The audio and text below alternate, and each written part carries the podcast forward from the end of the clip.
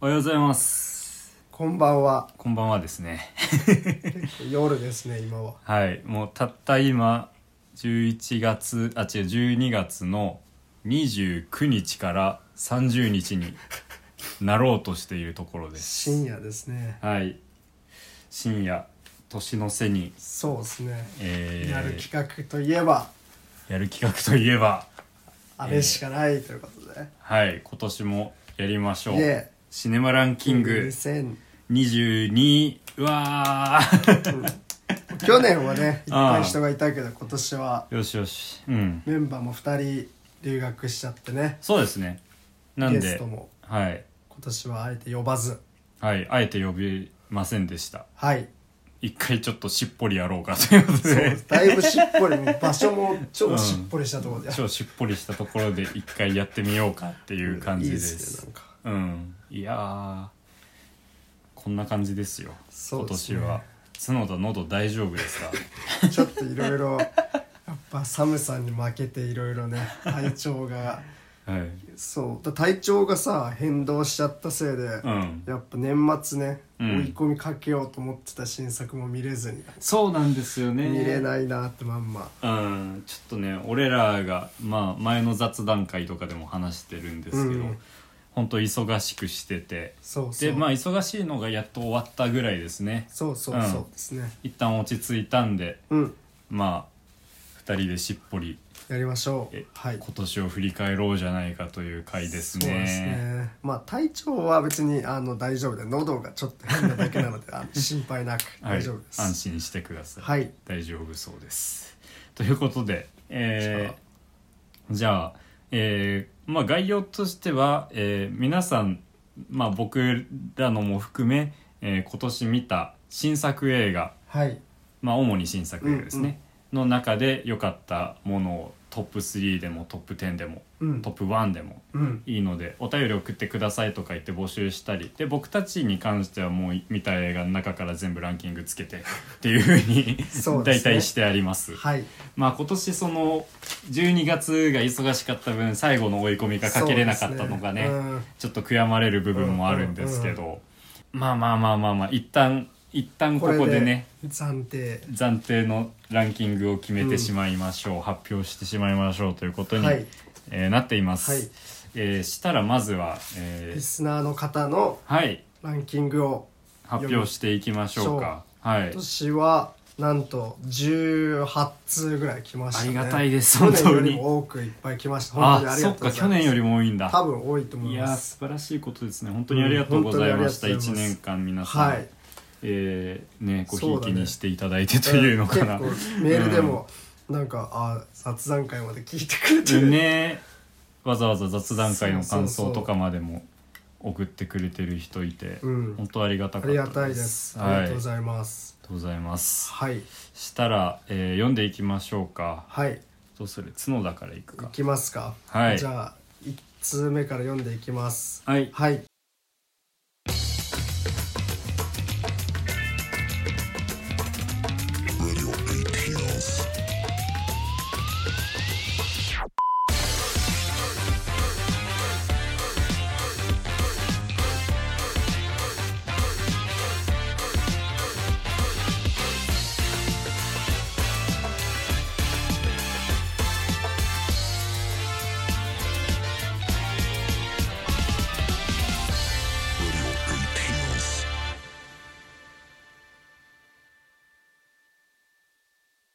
えーっとまずラジオネームがサハルさんですねあーサハルさんありがとうございました一年、はい、1年ありがとうございます。この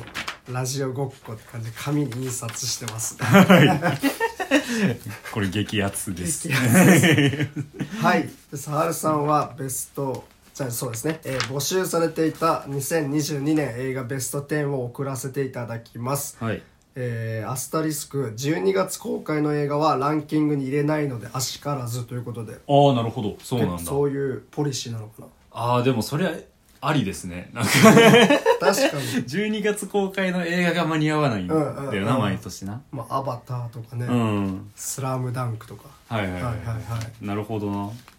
りましたうんそれをじゃあランキン踏まえてグどうですかねはい、えー10位が「王」えーキングダム2遥かなる大地あああれ今年ですかそうだね、えー、キングダム2ねどうしよう、はい先に全部読んじゃおうからその後にコメントを読んだ方がいいそうねあ OK じゃあベスト10だけ先に発表します、はいはで9位が「トップガンマーベリックあ」 8位が「雨を告げる漂流団地」うんうん7位が「ドラゴンボールスーパースーパーヒーロはいはいはいー」えー6位が、えー新ウルトラマン」うん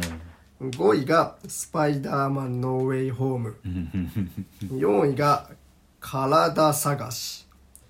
3位が「派遣アニメ」あああーこれ結構みんな言ってるやつうん2位が「ゴーストブックお化け図鑑へえ」で1位が「プレデター・ザ・プレイ」という ことで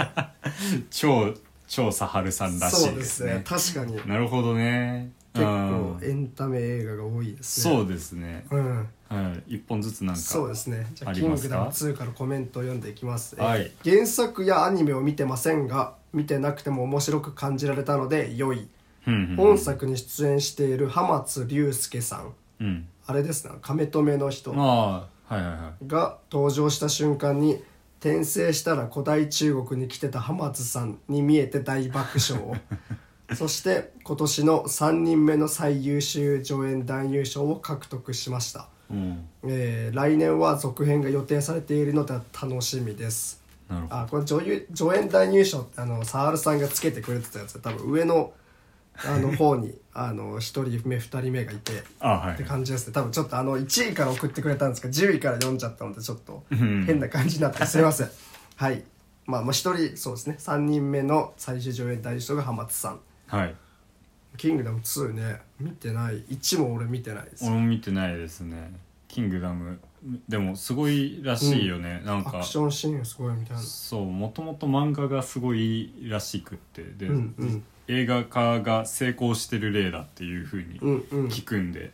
気になってます気になっねてすごまいす、うんで9位「トップガンマーヴェリック」が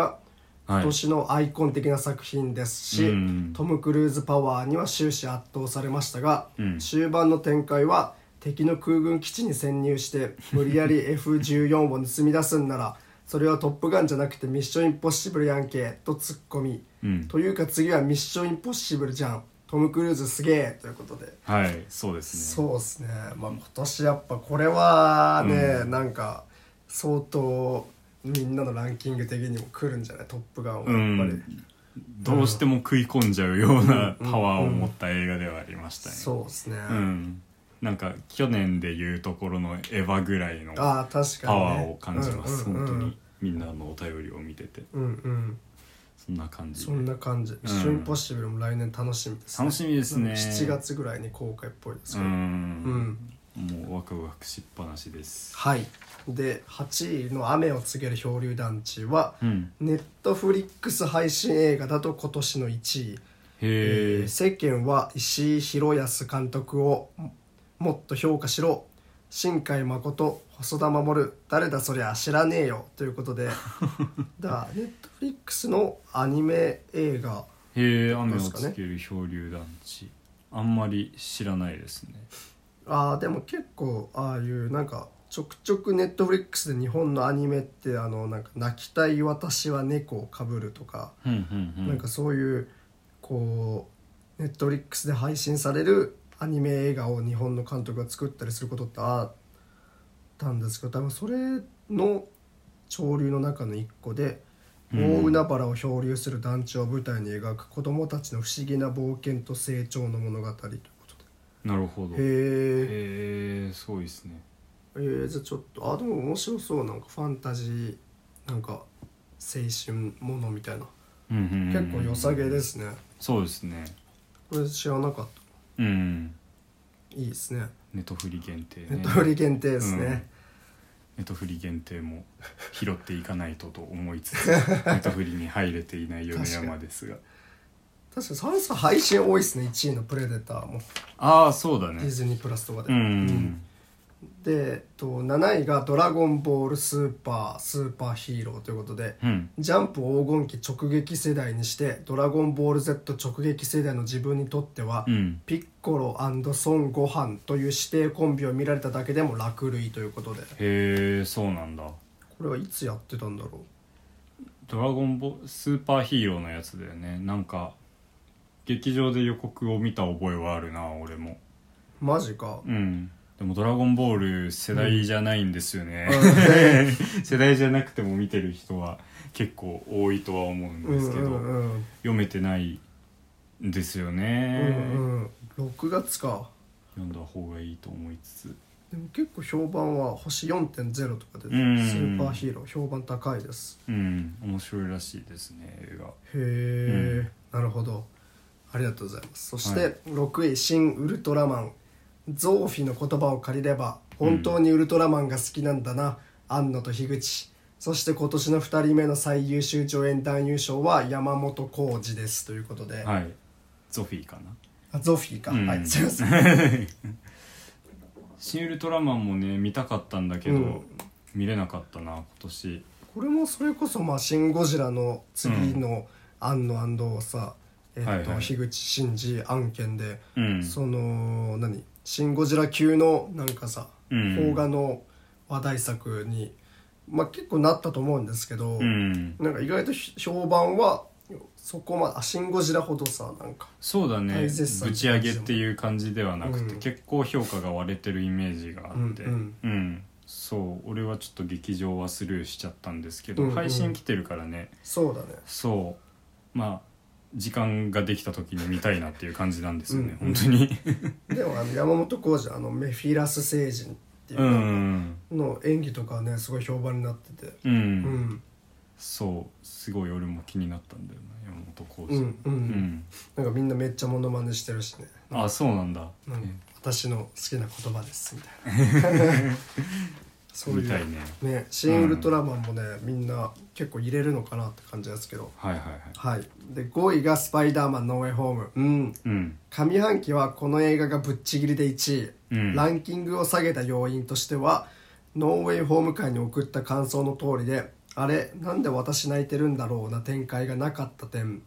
終盤にピーターの記記憶を消された MJ やネットがピーターと再会した際に涙を流さなかったのでやっぱりジョン・ワッツは爪が甘いということ でああだから忘れてるから分かんないけど、うんなんか生理的反応だけ来るみたいなそういうみたい展なの開がが好欲しかっきたなんっでていすうね佐春さんの主張が一本通っていますね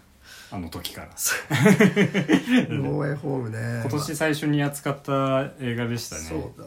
ギリ今年かあれ結構前で感じるけど、うん、結構前に感じるけど本当1月のいっちゃん最初に扱った映画でしたんノーウェイホームがラジオいやノーウ AT でェイすホームねこのラストシーンはでもは結構印象的っていうか、ね、印象的ですね切ない本当に終わり方でうんそうそうなんですよねノーウェイホームはやっぱねまあ、いろいろ賛否分かれる点ありつつ、うんねやっぱこの映画にしかない特別なね、うん思いがあるからねちそょうっとそねうそうそうちょっと好きなんか全然嫌いには全くなれない映画なんですよはいはいはいはね、い本当に、うん、難しい難しいですそねう難しい気持ちがねうんうんうんあります俺うもんこの映画に対してはすごくだから上半期ぶっちぎり1位なの結構わかるっていうかこれも結構やっぱね、ぶっちぎり1位で来そうな感じするなスパイダ確かーマンにはねうん、時間こそ経ってるからあれだけどそうそうそうそうん1月とかじゃなかったらもっとうんみんなガンガン入れてきそうな感じ確かがあにるよね確かにそうですね、うんこれはねまあ今年のマーベルはね「ドクター・ストレンジ」とかもいろいろあったけどやっぱんスパイダーマンが一番評判も人気そもうね高かったんじゃない一番でかかったよね、うんあれが結局のところ、ううんんうん一番お祭りって感じしま確したかにね確かに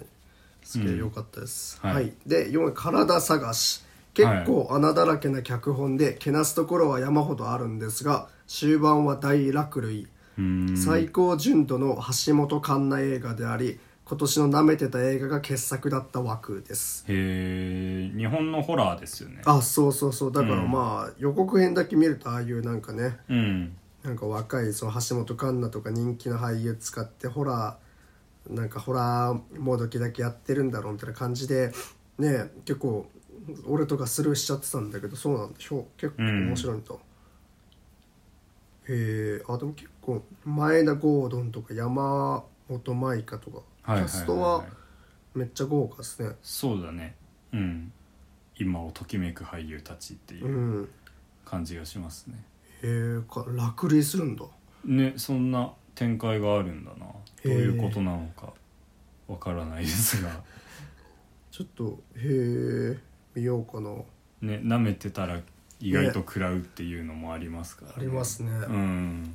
体探し体探しうん結構上は結構そういう感じですね3位派遣アニメうん見事にぶっ刺さりましたうんなお今年複数にいる最優秀助演男優賞の1人目は江本佑ですおお派遣アニメはでももう同じようななんかーうんまあホラーじゃないですけどね全然なんかアニメを作るはいはいはいなんか、ねあの邦画ですよねそうそうそうそうそう、ん実写の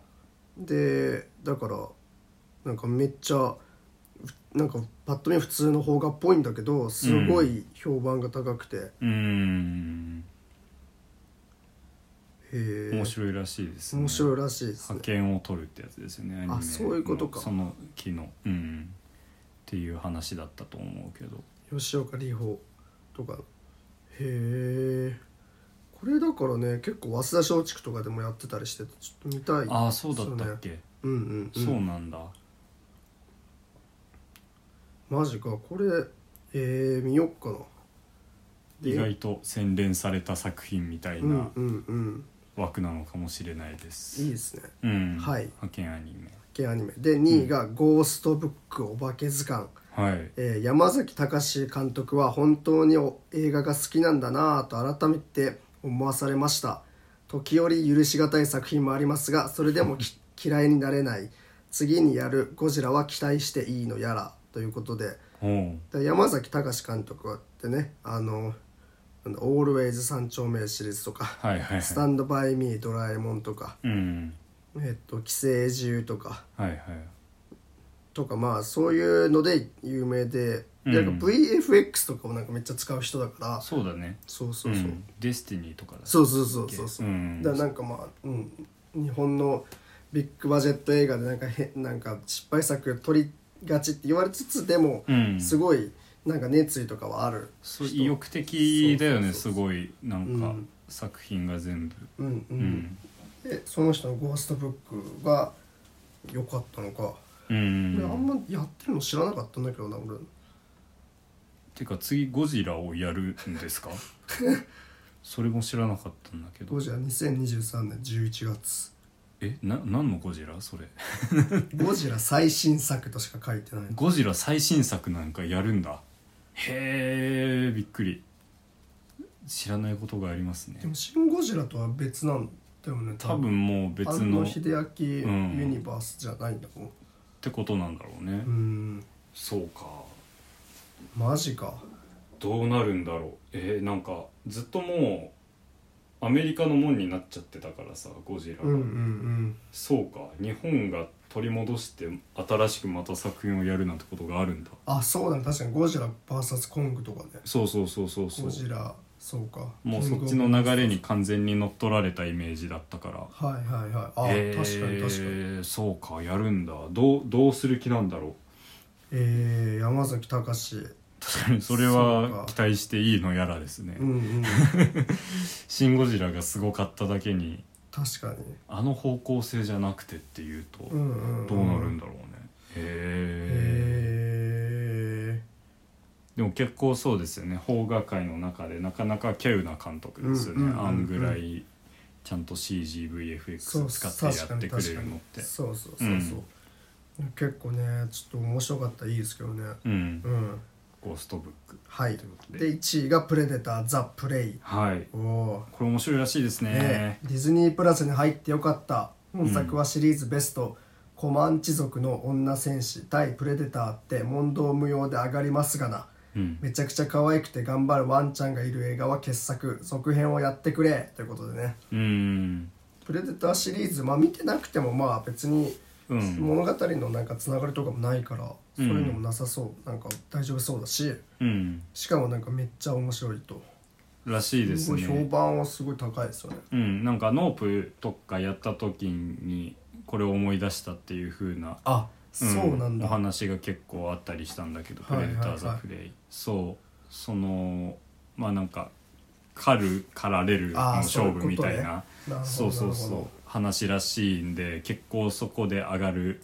どうん話らしいんですけど、うんへうえ、んディズニープラスなんですよねそう俺そうそうこれね追い上げ最後年末の追い上げで見ようかと思ったけどちょあっと泣く泣く他の作品にあはいはいはい、はい、しちゃったやつですね。なるほどいや見ます絶対にいいっすねうん絶対に見ますプレデターズ見ようかプレイはまあ人が1位に入れてるやつなんかいいいに決まってますからね1位相当だからねうんうんプレター・ザ・プレイ面白そうん何らかの点でめちゃくちゃいいに決まってう、まうす、ん、そんなのはうん、うん、本当にみんな評判いいですこの続編ははいはいサハルさんの1位はプレデターズプレイだったということでありがう、とうございました、すはいあごりがいとうございまベしストた10しっかり送っていただいてありがとうございます、はい嬉しいですじゃあお次行きましょはい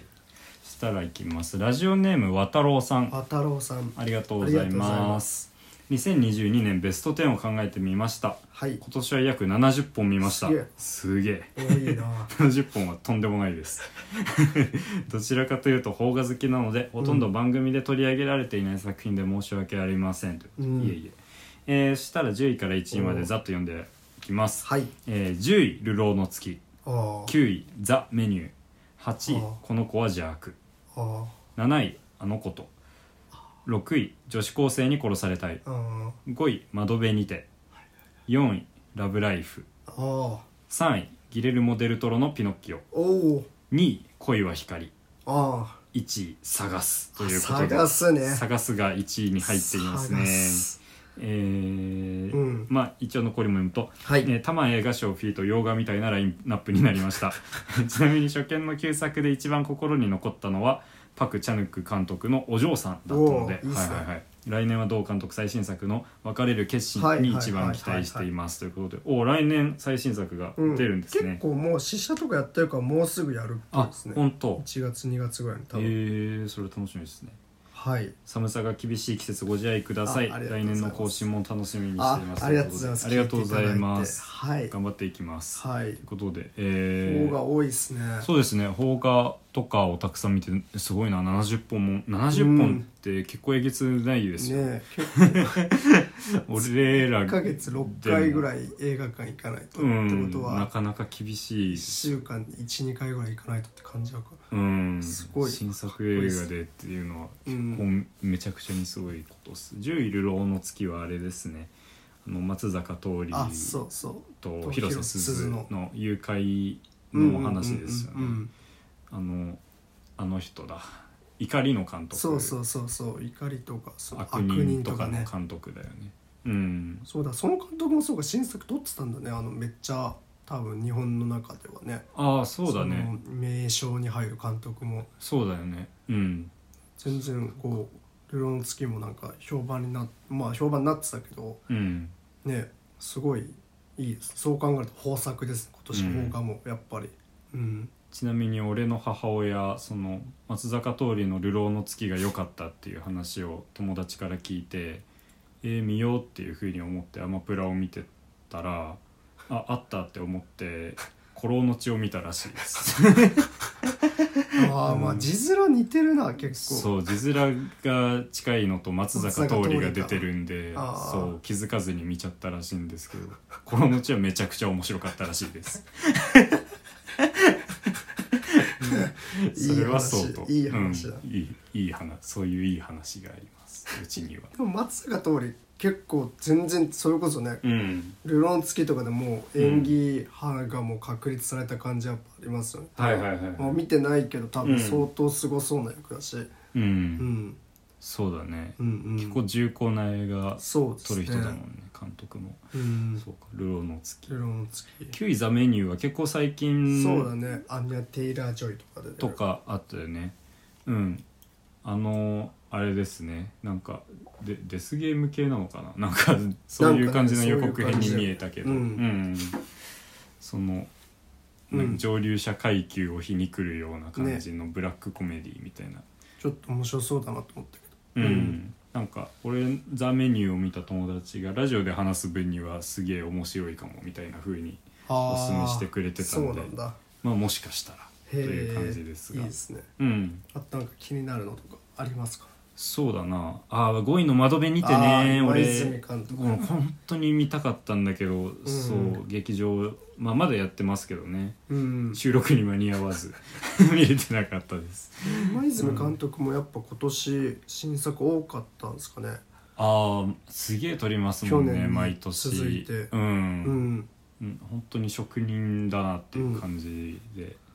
そうだよね今年も23本は撮ってる多分うんそう「猫は逃げた」とかも撮ってだしうんそうだねうんうんうんそうかすそごいれなにてううんん、これもねやっぱ評判超高いですよねうんうんへえちょっとね見たいですそねう俺もなんか見てたら食い込んでただろうなっていうふうに思うぐらい予告編の時点で良かったね、うん稲垣さんがね、すどごういいいしてですもどうしても見たかったんですがちょっとね、うん、うダンパスしてしまいましたあと、えーギレルモ・デルトロの「ピノッキオ」ってやつこれねこれも見たいです俺、うんネットフリで配信でそうだったそうかそうなうんスでトップモーションアニメそうなんかすごそうなんだよな、そうピノキオさうんそのディズニーの方で今年密かに実写化されてたんですけど、えそうなのそうトム・ハンクスがゼペットおじいさんの役で、へえ、ううんん、実写化あったんですが、なんかそれがなかったことにされるぐらいこっちが話題になってます、えー、あでもこれロバート・ゼメキスなんだあそうそうそうえーそうそう、ゼメキス新作撮っ てたんだあそうディズニープラス独占配信、そっちもありつつのへえピノキオも新作が2本出ている2022年ですデルトロ結構今年元気でした「ナイトメア・アリー」もあってああ確かにそうかう、うんん、頑張ってたねねうんでしかもどっちも結構評判高くて、うんいいですねなんか素晴らしいですねか久っこいいしぶりに結構監督作をバンバン出してる感じでいいうとん思います、はいそんな感じですかね、そうですね1位探すとかもね、はい探すは結構面白かったです見たけどうん、うんアマプラで配信になってたかな、うんうんうんそれも俺はちょっと見たい見たいと思いつつ日 本映画申し訳ないにないぐらいこうなんかうん生活感のディテールとかめっちゃ細かくてすげえ良かったですへーそうなんか韓国映画みたいでかっこいいみたそうそうそうそういそなううん実噂際をなんか聞いてポンジュノの現場のなんか助監督かなんかやってた監あーそう督なんだらしくてへえすごい、うんそういうことなんだそうだからすごいなんかやっぱ日本映画離れしたうんリアリティとか、まあアクションだから途中でアクションがいきなり始まるシーンとかがあるんで、うんそことか超かっこよくてへえそうなんだ、そういう革新的な方が出てくるのは嬉しいことでそうそうすそうねげえよかマっジたでです探すはい渡辺さん、ありがとうはごいざあいりがとうごまざいしたますただはい次はラジオネームケイさんおうですはい多分あのケイさんですあのケイさんがはい、はいはい久しぶりですありおがとうござ久いますしぶりですありがとうございます、はい、えー年間ランキングで名前合ってるのかしらということで合ってるとあ思います合ってますはい、日本の映画だとはまた来た派遣アニメ面白かったかな、へーということで、はいはいはい、えーマイ・ブロークン・マリコ」「ケイコ目を澄ませて」おう「そばかす」などなど見れてない作品が多いですということで、はいはいはいまあ、見れたやつだと派遣アニメが良かったってことさっきもね上がってて、うん上がってったね、うん派遣アニメねうんいい結構いいですねうんで海外の映画だと「セイント・フランシス」おうはい本当に心の底から見てよかったと思いましたはいうんグレタ・ガーウィグを見て自分もやってみようとなったケリー・オサリバン素敵ですね、うんうんこうやってつながりながら女性の作り手が増えてほしいですはいはいうん「セイント・フランシス」はね超良かったですね、俺もそうなんだ、うんめちゃくちゃ感動しました、みうん見ないとなえー普段はクイクイア映画を見ることが多いのでそちらも、えーディズニープラスで配信中で「ファイヤーアイランド」うん Amazon プライムビデオで配信中の「Anything, Anything is Possible は」うんうん可視性という側面で私が爆上がりしました可視性ってのは見えるってことですねうんうんうんえーえーえーなんかこんな感じじゃないよねリスナーからのメッセージもっと面白いことを書きたかったんだけど難しいねお疲れ様、えー何はともあれそれでは皆さん良いお年をあすごいフラ来ンク年もによろしくっていうと あありがとうござい友ます達からのメールって感じでいいですねありがとうござあいりがとまうごすざ年末にこんなメールいただいてそううんなんかうんあなるほどランランキングではないそうですねいろいろコメントしてくれてる、うんそうだねいろいろ気になった映画をファイヤーアイランドうんうんうんファイヤーアイランドディズニープラスへえ19世紀のイギリスの上流社会のロマンスを描いた傲慢と偏見をした時期にロマコメへえるまあ、ゲイの要素という感じでへあそうなんだへええ全然知らなかったへたいいですね結構え全然知らなかったえー、でもディズニープラスで配信中なんですディズニープやっぱ配信でディズニープラス結構ねう一ん時前はネットフリックスばっかって感じだったけどディズニープラスそうね配信です、いいの増えてきてますねうん今年で結構ディズニープラスがネトフリの勢いを、ううんうんん、うん脅かしているらしいですねそれいいね、うんめちゃくちゃそういう年でしたねうん今年は配信の方でもそういう動きがあったりうんうんううんん「エンティング・イズ・ポッシブル」はどういうやつあこれもディズニープラスあアマプラかアマプラだねこっちはトランスジェンダーの方の話ということでうーんへーそうなんだ結構そうなんだやっぱ配信でやっぱそういうクイアな話とかがバンバン出てくるようになってきてるってことですね、まあ映画でもねそれこそうんなんだソーバーカスタってさっきあったあのこととかなんか、うんそういうなんかジェンダーとかなんかトランスの話とかいっぱい、うんあのアロマンティックアセクシャルとかなんかいろんなさ多様な性のあり方の話が出てくると思うんですけど、はいはい配信映画でそういうのが出てくるのも拾えきれなくなっちゃうからねうん教えてくれるすごいありがたいですね。おありがたいですね、うんそううんうん配信は本当にひっそり配信されてるだけのやつがめちゃくちゃ多いんでうううん うん、話題になんなきゃ見つかんないねっていうのも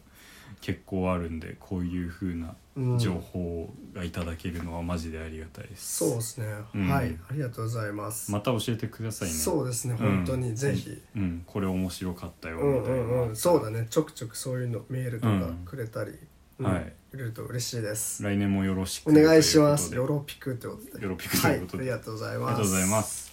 はい、続いてえーラジオネームおまけさおんまけさんトイラジのおまけさんですドイラジのおまけさんですありがとうございねますありがとうございますどうもドイラジのおまけです今年は一リスナーとして楽しませてもらってますありがとうございます雑談会が好きで、えーシネフィルギャグブラザーズあかっこ福山さんの瞬発力がやばい あいつやばかったですやねばい結瞬構発力やばかったですねあいつ、うんあいあの回をおすすめ なのでぜひ聞いてください、は聞いけてない方ははいぜひえーで「こんばんはって怖くねこういう問い直し系好み」おおあありがとうございますそんなにちゃんと朝ドラ見ているのカーネーションは圧倒的オールタイムベストドラマな自分ですなどが特に楽しかったですということで、はいはいはいえー雑談会議の感想を3つも送っていただいてはいありがとうございますみんな聞いてね雑談会も雑談会面白い面白いんでというか、うんまあ、楽しくやっているので、うんこちらとしてははいはいはいぜひ聞いてってくださいはいはいさて今年もシネマランキングを送りますが毎度ドイラジの方でも発表ありますので去年に引き続き、今年を振り返る部門賞的に10本選んでみましたおお素晴らしいありがとうございます。はいしたらいきます。えー移民難民は世界中の問題でしょうう、ん、えーアンネ・フランクと旅する日記ああはいはいはい、今年はウクライナのことがあるからというだけでなく移民難民問題を扱う素晴らしい映画が日本の「マイ・スモールランド」はいはいはいうんアカデミー賞でアニメドキュメンタリー国際長編の3つの長編映画賞ノミネートの「フリー」などはいいはいろはいいろとありました、アニフリーもメねですすねごそうでしたね、あれうんで「スパイダーマンノーウェイホーム」や「ドクター・ストレンジ」「マルチバース・オブ・マットネス」も見ようによっては難民映画ともというふうに書いてありますあねあー確かにああなるほどああ面白いああ面白いそうですねそうですねうんお面白いですね その視点は、はい、そんな中アクロバティックなイマジネーションでアンネの日記を語り直し同時に現在の移民難民とも接続していくこちらのアニメ作品をということで、んもうアンネ・フランクと旅する日記あんま知らなかったな俺これへえんか結構い一回評判どっかでめっちゃ聞いてみたいと思ったんだけど、う結ん局見れてなくてうん監督がアリ・フォルマンって人であのコングレス未来学会議とあかあはいはいはいあはと「戦場でワルツを」とかだからいうんまあすごいなんていうんですかねその、まあ、戦場でワルツをとかは完全に、えっと、内戦の話うんレバノン内戦の話だしはいはいはいでコングレスをまあ打って変わってすごいなんか複雑な SF って感じだと思うんですけど、うんだからやっぱ映像的ななんか体験なんつうのかな面白さっていうか、うん新鮮さとまあとはいえやっぱり難民移民の話とかをうんうんうんどっちも両立してる監督っぽくて、へえ新作を出したんですねうんうんすごそうですね面白そううんはい見次るいきますはい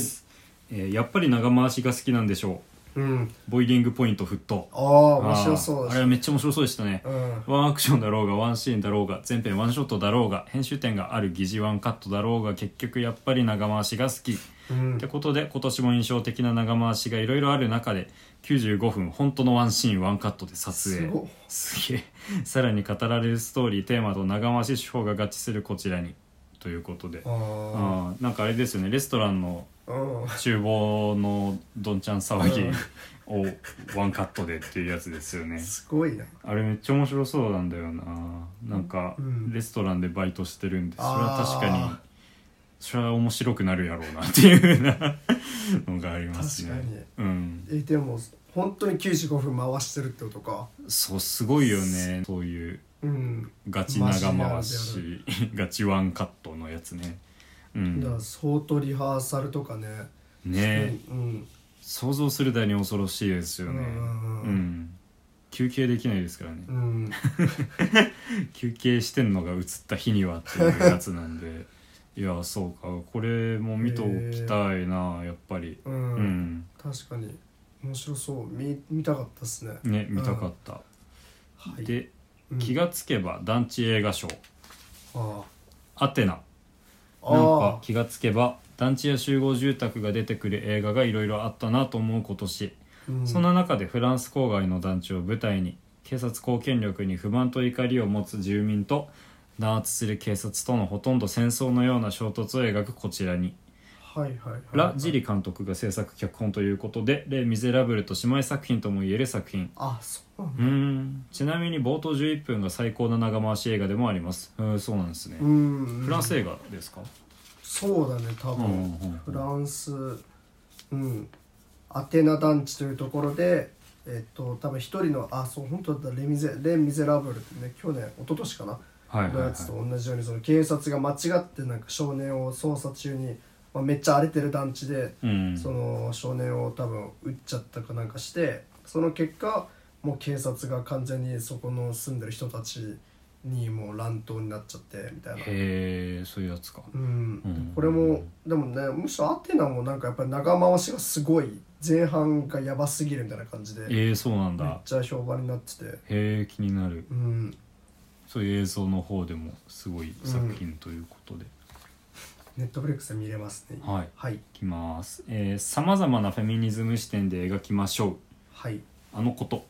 あえーーさっきも名前出てあまりしまたしたねね。 MeToo 運動以降明確にフェミニズム視点を反映した映画が増えてきた昨今うん、今年はその幅も拡大しドラマ映画のみならずホラー B 級アクションなどジャンル映画やピクサーアニメまで多岐にわたる充実ぶりうん、そんな中中絶が違法だった60年代フランスでシスターフードな連帯など期待せず自分自身で選択する未来のために孤軍奮闘する姿を強烈に体感させてくれたこの作品に原作は今年2022年ノーベル文学賞受賞アニー・エルノーの自伝的小説ああそうなんだえアニー・エルノーって今年ノーベル文学賞だったんですかあそうなんだ知らなかっった たへえそうなんですね アあのニー・エルノーさん自身は結構有名な人そうだねフランスの女性の小説家えでー、そうなんだうん割と有名だと思いますへうえん、そうか原作がに言えるのでえでうん今年そうなんだ 全然知らなかったびっくりしちゃった今でもあのこともね、やっぱりそのあれですね中絶の話ではいはいあのなんか今年なんか中絶の話があの多かったしそのなんていうんですかそのまあ一個いい点としてそのやっぱうん中絶みたいなものをすごいこうあのまああのこととか中絶が違法だった時代の話だから、うんすごいやっぱり中心に置くと思うんですけど、うんもうほとんど一個の女の人の人生の中の一選択の一つとしてはいはいはい別に、うん、なんか中絶が一生の人生のなんか恥になったりとか、うん人生のこうなんかなおなんかこう傷とかになってるっていうようなそういう感じでも描かない、なるほなんどかそういうもっとあのしあのしたい中絶したいと思ったらそれをできるような感じで描ける映画が、うんうんうあのんなんか増えてきてる感じがあって「はいはいあのセイント・フランシス」も「私は最悪」とかもやっぱそういうとこがああったあなるりしたんでほどうんうん、そうなんだそうですよねアメリカでねちょそうだね、うん今年はねちょっとね、っとい最高裁の判決が覆るとかあって、うん良くないニュースがあったんでうん今年は結構それの反反発というかうんうんでもそういう作品なんかね大丈夫かなそういうメッセージ性の作品が結構うん出てくる時期でもあるのかなっていう感じがしますねうんうんうんのことはちょっと12月公開ちょっとまだ見れてないんですけどぜひ見たいですね見たいですねううんうんうんんな感じということでえーいきます今年も東京国際映画祭通ったでしょうおおすごいですね、えー私たちの場所、うん、おお今年も結局毎日通ってしまいました東京国際映画祭うん「ムームーこれは」という映画もありつつ個人的に充実度の高い作品が多かった中おトーランス女性2人が部屋の立ち退きに合い新たな家探しをする中で性的マイノリティの生きづらい日常をドキュメンタリックなリアルさで描くこちらのインド映画が個人的に一番響きましたへーインド映画なんですねへへえー全然知らなかった東京国際映画祭だもんなうんこれから劇場で公開になったりするんかね、あーでうもん結構ね東京国際映画そうねやってくれたらいいけどなんかなかなかやらないやつもあったそうりかしそうてかそうか私たちの場所うんあーこれかちなみに多様な出自のメンバーからなり個人の監督名を冠しないインディペンデント創作集団エクタラコレクティブがそう制作という形も興味深いです本当だ面白いそうなんだ監督とかなるほどねへえ創作集団が作ってるんで個人の監督名はないということなんですねへえそれ面白いなゴかダっこーいルいみたいですねなんかはいはいはいはいジガベドルトフ集団みたいなあそうなんだエクタラコれレクティすブご全然い知らなかっそたれはインドでうん多分だからまあインディペンデントですよね当然多分うんへなるほどえね東京国際がすごいですうねんインド映画うんインド映画今年そうね「RRR」とかもあったけどもちろん、うんそうかそういうのがやっぱね見とくともしインド映画ってね幅がどんどん広がってって自分の中にねうん見聞が広がります、うんうんうんそうか東京国際映画祭来年はそうですね行きたいですね、俺もなんだかんだで行って映画見たことないからうん行きたいですね、えーうんそんな感じということはいで、はい、次いきます最果て映画 AKA この世の地獄でしょううんコンビニエンスストアうん聞聞いたことないなひどすぎて希望なんてない状況で生き続けるのが辛い死にたいみたいなドヨーンとズーンとする映画を個人的に最果て映画と呼んでいるのですがうん過去もちろんこういう作品も映画の醍醐味ですねうん東京国際映画祭でなかなかきつい映画と出くわしましたああーーえーこれもそうなんですねあーロシア・モスクワにあるコンビニの裏側で展開されるウズベキスタンからの出稼ぎ労働者たちのど現代の奴隷制とも言うべき状況を描いた作品というこあとでーへえそうなんだえー移民労働者としてコンビニエンスストアで働いてるけど、うんマジあ自国労働版マッドマックス怒りのデスロードのようなへえなるほどだから結構もうそっからいつまでたってもはいはいはいなんかじ多分自国のような労働だから過酷な労働でうんなんかずっとなんか逃げられないまんまずっと搾取され続けてえー、死んだそうだなしんどそうだねウズベキスタンからロシアに出稼ぎに来たって感じだからああまあはいはいやはっいぱね、なんかねまあ今年まあロシアとかいろいろありましたけど、んまあそのそれをえ経てそのロシアで映画作ったりしたかどうかわかんないけどそのうんやっぱりなんかまあロシアウズベキスタンとかウクライナとかなんかその辺の地域のなんか社会問題をなんか描いた映画を改めて公開する機会とか最近多くて、うんううんんうんうんやっぱぱりなんかね社会的事象がすごいなんかこう線でつながっていく感じとかはうんコンビニエンスストアとかも多分そういう映画あったことあるんですえー、そうですねへー最果てがコンビニエンススターということで、へはいえ、えーいきますこんなドキュメンタリーアリナの賞ナワリヌイうんうんナワリヌイすごいらしいですうね、んプーチン政権の批判で若年層を中心とする反体制派から支持を集める政治活動家アレクセイ・ナワリヌイがうん自らの毒殺未遂事件の真相を追うドキュメンタリーうんなのに「えこれってスパイ映画?」という展開へと進み現実はフィクションよりエンタメなりといった趣になる作品へえそうなんだ面白そうですよへねーナリの絵はめっちゃドキュメンタリーこんなドキュメンタリーありなのってやっぱそのあまりにもやってることがやばすぎたってことですかねっていうことかなうへんえあ UNEXT で今もう見れますああそうなんだドキュメンタリーもね確かに今年ドキュメンタリー俺見れてなかったの多分そうね俺もそう1本ぐらいしか見れてないんですけあもうど見たかうんうんナワリヌイはそう見たかったんだよなうんうん政治系のドキュメンタリーの中でもうんうんかなり話題だったり作品なんで、うんうんううんん、気になってたやつです。はい。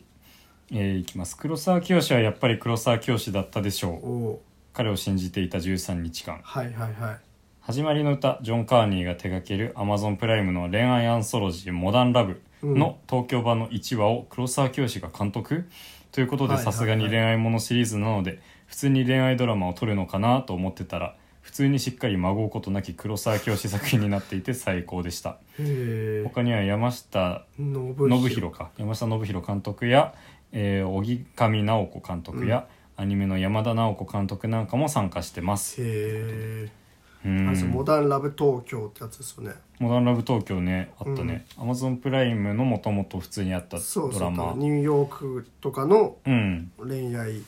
オムニバス系なんだと思うんですけど多分そうだね1話ごとに全然そうそう別そうのカップルの話みたいなやつそれを東京でもやるってつってんのモダンラブ東京でうんうんうんでも黒沢清のね回がやっぱりそれが第1話だっ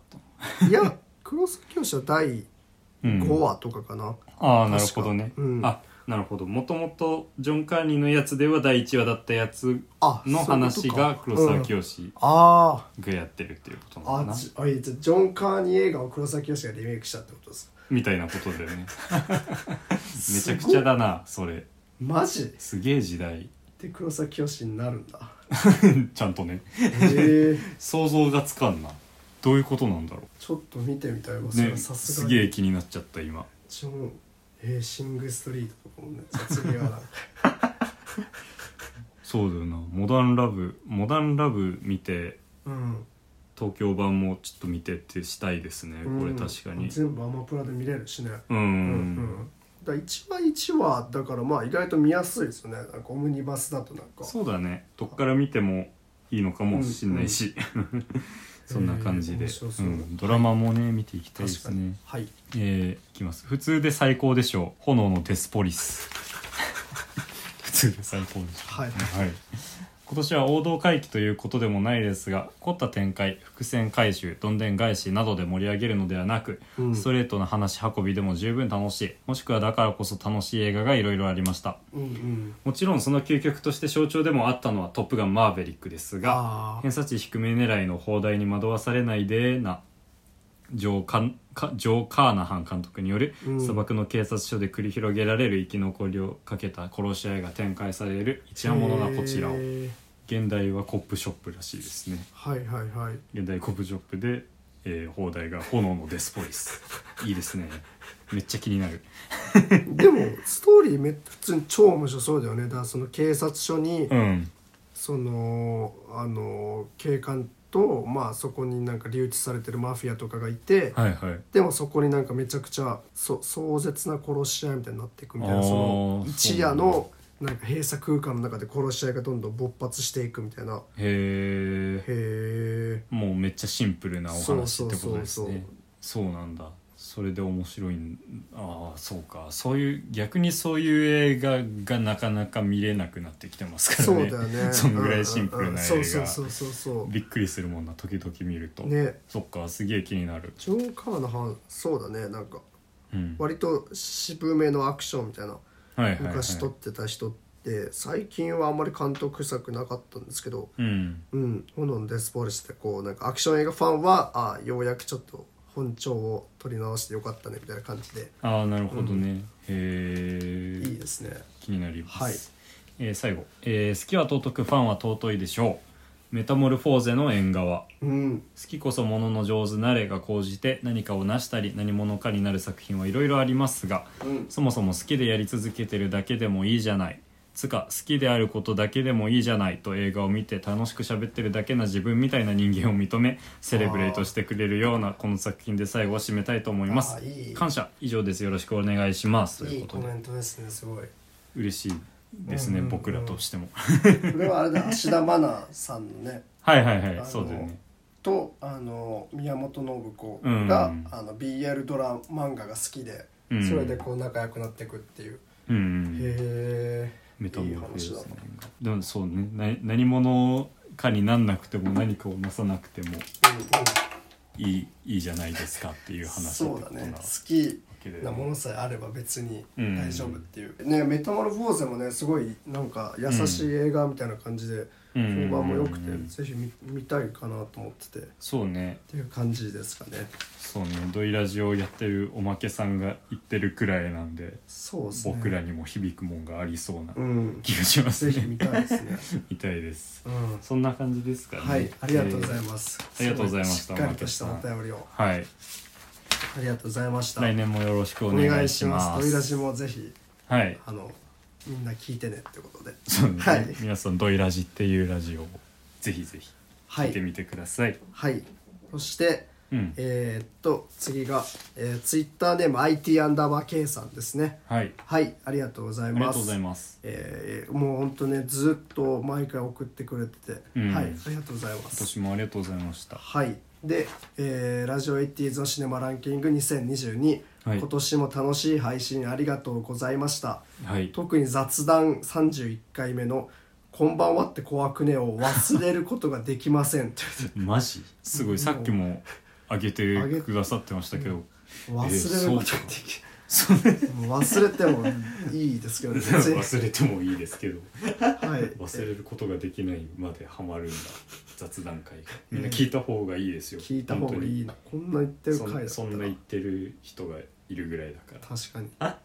えー福山さんと山下さんは留学先で楽しい年末年始をお過ごしなのでしょうかああだといいですね本当に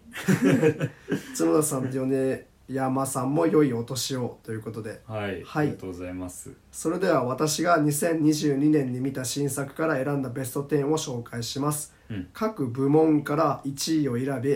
1位を選びそれらで1位から10位までを作りましたはいなるほどじゃあ各部あなるほど各部門1位あーわかりました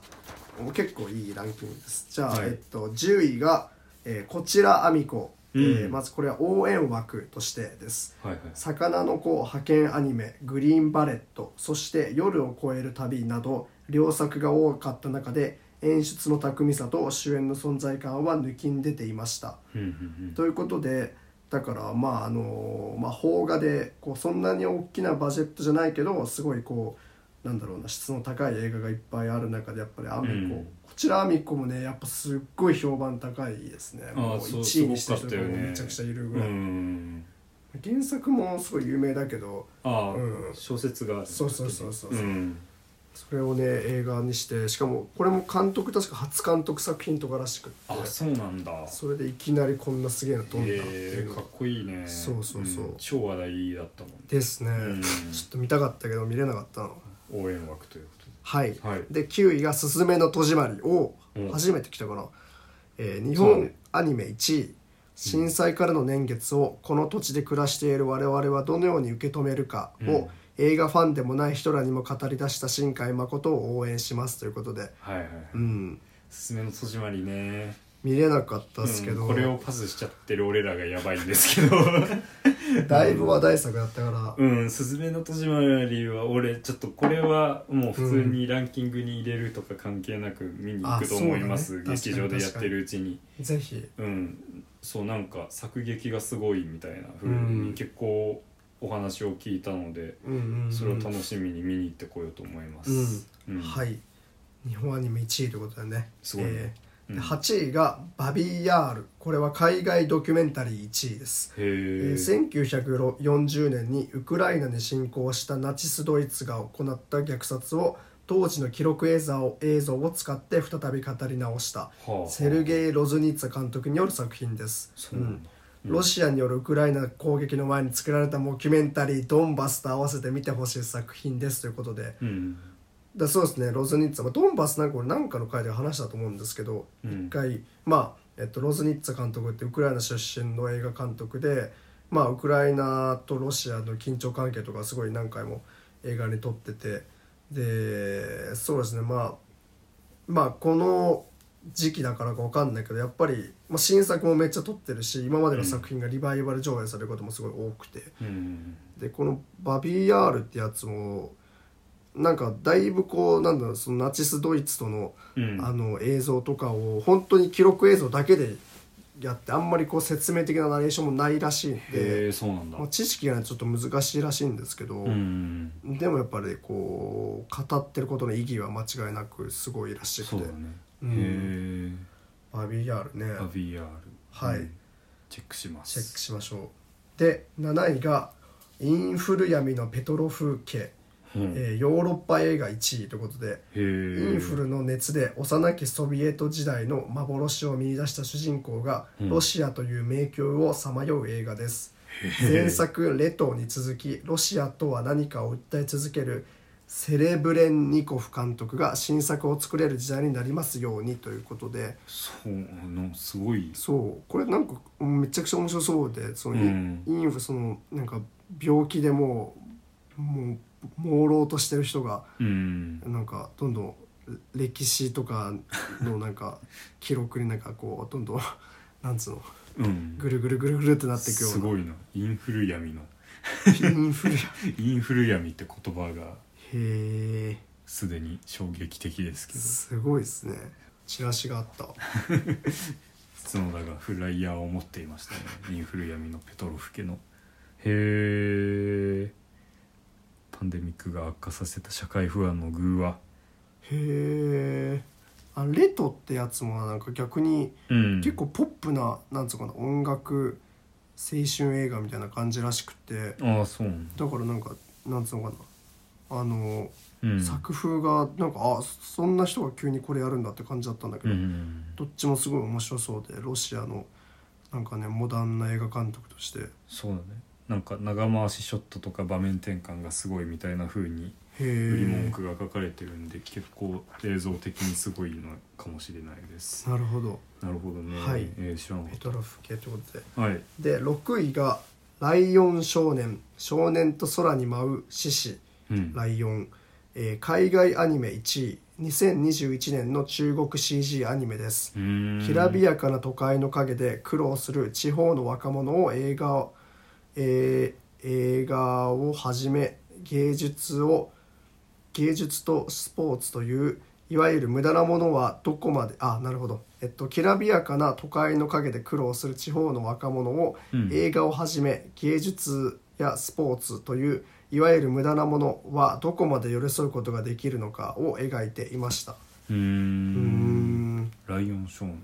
全然中国のね CG や、全然知らなかったどこで見れるんだろうそんな へどこで情報を仕入れているんですか そんなえライオンショーンえでもグラン聞ドいシたネことなマかったなあなんかそういう中国アニメ映画祭みたいなのが池袋のグランドシネマサンシャインでやってたっぽいですねへえそうなんだ全然知らんかったグランドシネマサンシャインなんかでやるんですかそんなことを、えでも結構面白そうですねなんか普通にうん少年ジャンプみたいみたいなこと言ってるらしくってああそうなんだへえ面白そうえでもアニメも結構なんかかなんか可愛い感じですねえー、本当だえー、へえなんか面白そう、へーそうなんだライオンショーいいね気になるな気になりまうす、んえーまあ、中国アニメねあのロシアを平戦期とか、はいはいはい、はい、ちょくちょく話題になるので去年だったっけねそうそうそうロシア平成期はうん去年そうねうんそうかうん時々話題になりますはうい、んで5位が「声もなく」韓国映画1位今年も韓国映画は素晴らしいエンタメ作品が多かったですそれでも長編第1作目でこれほど高い完成度を作品を作ったホン・ウィジョン監督を推しますということで、うーん声もなく声もこれなんか結構評判聞いたなそうなんだうん口の聞けない青年なんかまあ犯罪に巻き込まれていく話はいはいははぽいけどはいはい結構しんどそうだけどちょっと面白そうですねホン・ウィジョン監督声もなくはいで4位が「ボケますからよろしくお願いします」「おかえりあーお母さん」「い日はい本ドキュメンタリー1位」認知症になった母を介護する父を監督自らビデオカメラで記録した作品の続きでうんうす、んコロナ禍の中で入院することになった奥さんを毎日お見舞いに行くお父さんの姿が愛おしいです疫病疫病と老老介護という日本の今がありましたということでこれね予告編俺どっかで見て、うんちょっといやいいけどうん結構しなんかねすごそうだなっていうかねそうなんかドキュメンタリー見に行くと結構そのシリーズの予告編そうそうそうをそう目の当たりにするんですけどうんいやーマジかみたいなね、うんしんどそうだなと思ってそうだよね老老介護はうな、んうんうんでもまあ現実にある問題ですからねうんうんそうかへうえ、ん、やっぱすごかったんだベストに入れてるぐらいでそうだね、ううんん4位に入れてるぐらいですうんか、うんううんん気になりますはいで3位が「虎を男」「虎男」と書いて「虎王」ですねへええー日本映画1位うん時効になってしまった事件について、自ら手記を書いた元刑事を主演にしその事件を追いかけるというノンフィクションを監督自らの資金だけで作った自主映画ですへえイーストウッドの15時17分パリ行きといえばお分かりいただけるかと思いますああなつるまほり、どね実話をはいそこにいた人自身でもう一回再現するっていうすげえことだよなね、 うん、お 自費です ごいそうとんでもないことをやってる人がいますねはい。しかし取り上げている事件はまだ終わっていないのが違います。え映画でこんなことができるのかという驚きとしっかりエンタメとして面白い作品でした。へえ。そうなんだすごいなすげえ映画そう。虎男。虎男。終わってない事件であーそんなことできるんだへえ。あほあだから未解決の殺人事件で時効が成立しちゃったあ事件で当時その刑事をやってた人があうん実際出てくるっていう。へえすごいねええやばめちゃそうくだちゃだなうんそんなそんな映画あるんだ、えーこんなのもやってたんだでもまあ普通にいろんなとこでやってたっぽいけど、すごいね、ええ超意欲作ですね、すごいね確 か想像もつかにんなで本当はね、うんちょっと見てみ気たいにでなっす、た、うんはいで2位が「RRR」インド映画1位、うんバーフバリの監督最新作ということで期待していたハードルをやすやすと超えていきました まさに歌舞伎と言わんばかりの二枚看板の主演の2人によるイチャイチャが尊すぎましたうんあるあるある会でねお便そうですねりくださってありがとうございました、はいティアンダーバーケーハイス、ティアンバーケースはいつも結構すごい、あのー冷静な分析をされてるんですよ、うんあのイチャイチャが尊すぎましたってい うかあなんか素が見えてすごいいいですねいいですねはいって歌舞伎って言ってましたねね、うんいやでも分かる気するんだよなうなんんか、うん、見えを切る感じとかねそうそう定型があってみたいはいはいはいなはいはい感じ、確かに確かにインド映画のその文化の独特さは確かに歌舞伎に近いものがはいはあいはるいのかなっては思いましたね、いいいですね、うんあるあるあるあるでも意外と今んとこそうだね映像初のめ中では来てないです聞いたぐらいだよね、うん今回ねうんはいで1位が「トップガンマーヴェリック」おおアメリカハリウッド映画1位「トムありがとう」もうそれだけです、公開延期を乗り越えて映画はまだ死なないというメッセージにもなっていたのもこれだけヒットした理由だと思っていますなるほどうんんまあやっぱ良かったですねいやーさすがに良かったっす、うんそうか1位に「トップガンマーヴェリック」で2位に「あー RRR」ってい確う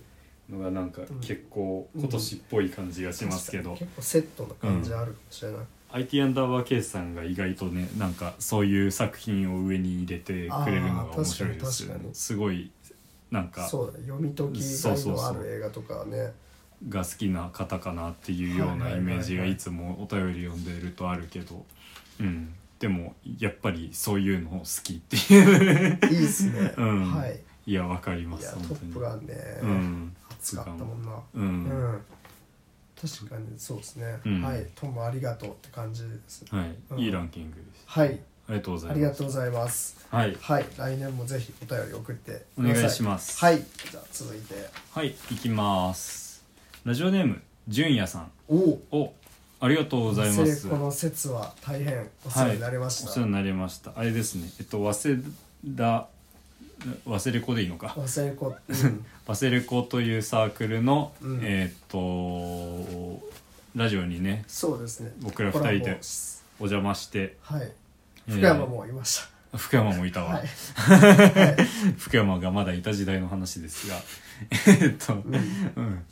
3人でお邪魔してで、えーポール・トーマス・アンダーソンについてそうですね語るっていうのをね、はいはいはいはいやらせていただいたんですけども、えーその時にご一緒させていただいたそうですね純也さんですはいね、ジュニアさんはいあありりががとうございまとすうございますいつも楽しく拝聴させていただいておりまああすりがとうございます本数は全然見れてないのですがこちらベストになりますということで、えーじゃあ10位から読み上げていきます10位私時々レッサーパンダおおうん9位窓辺にておい8位フレンチディスパッチザ・リバティ・カンザス・イブニング3別冊ですうね、んえー7位私は最悪おう6位グリーンナイト5おー位セイント・フランシスイエ4位リコリス・ピザーおお3位「稽古目を澄ませてイエ」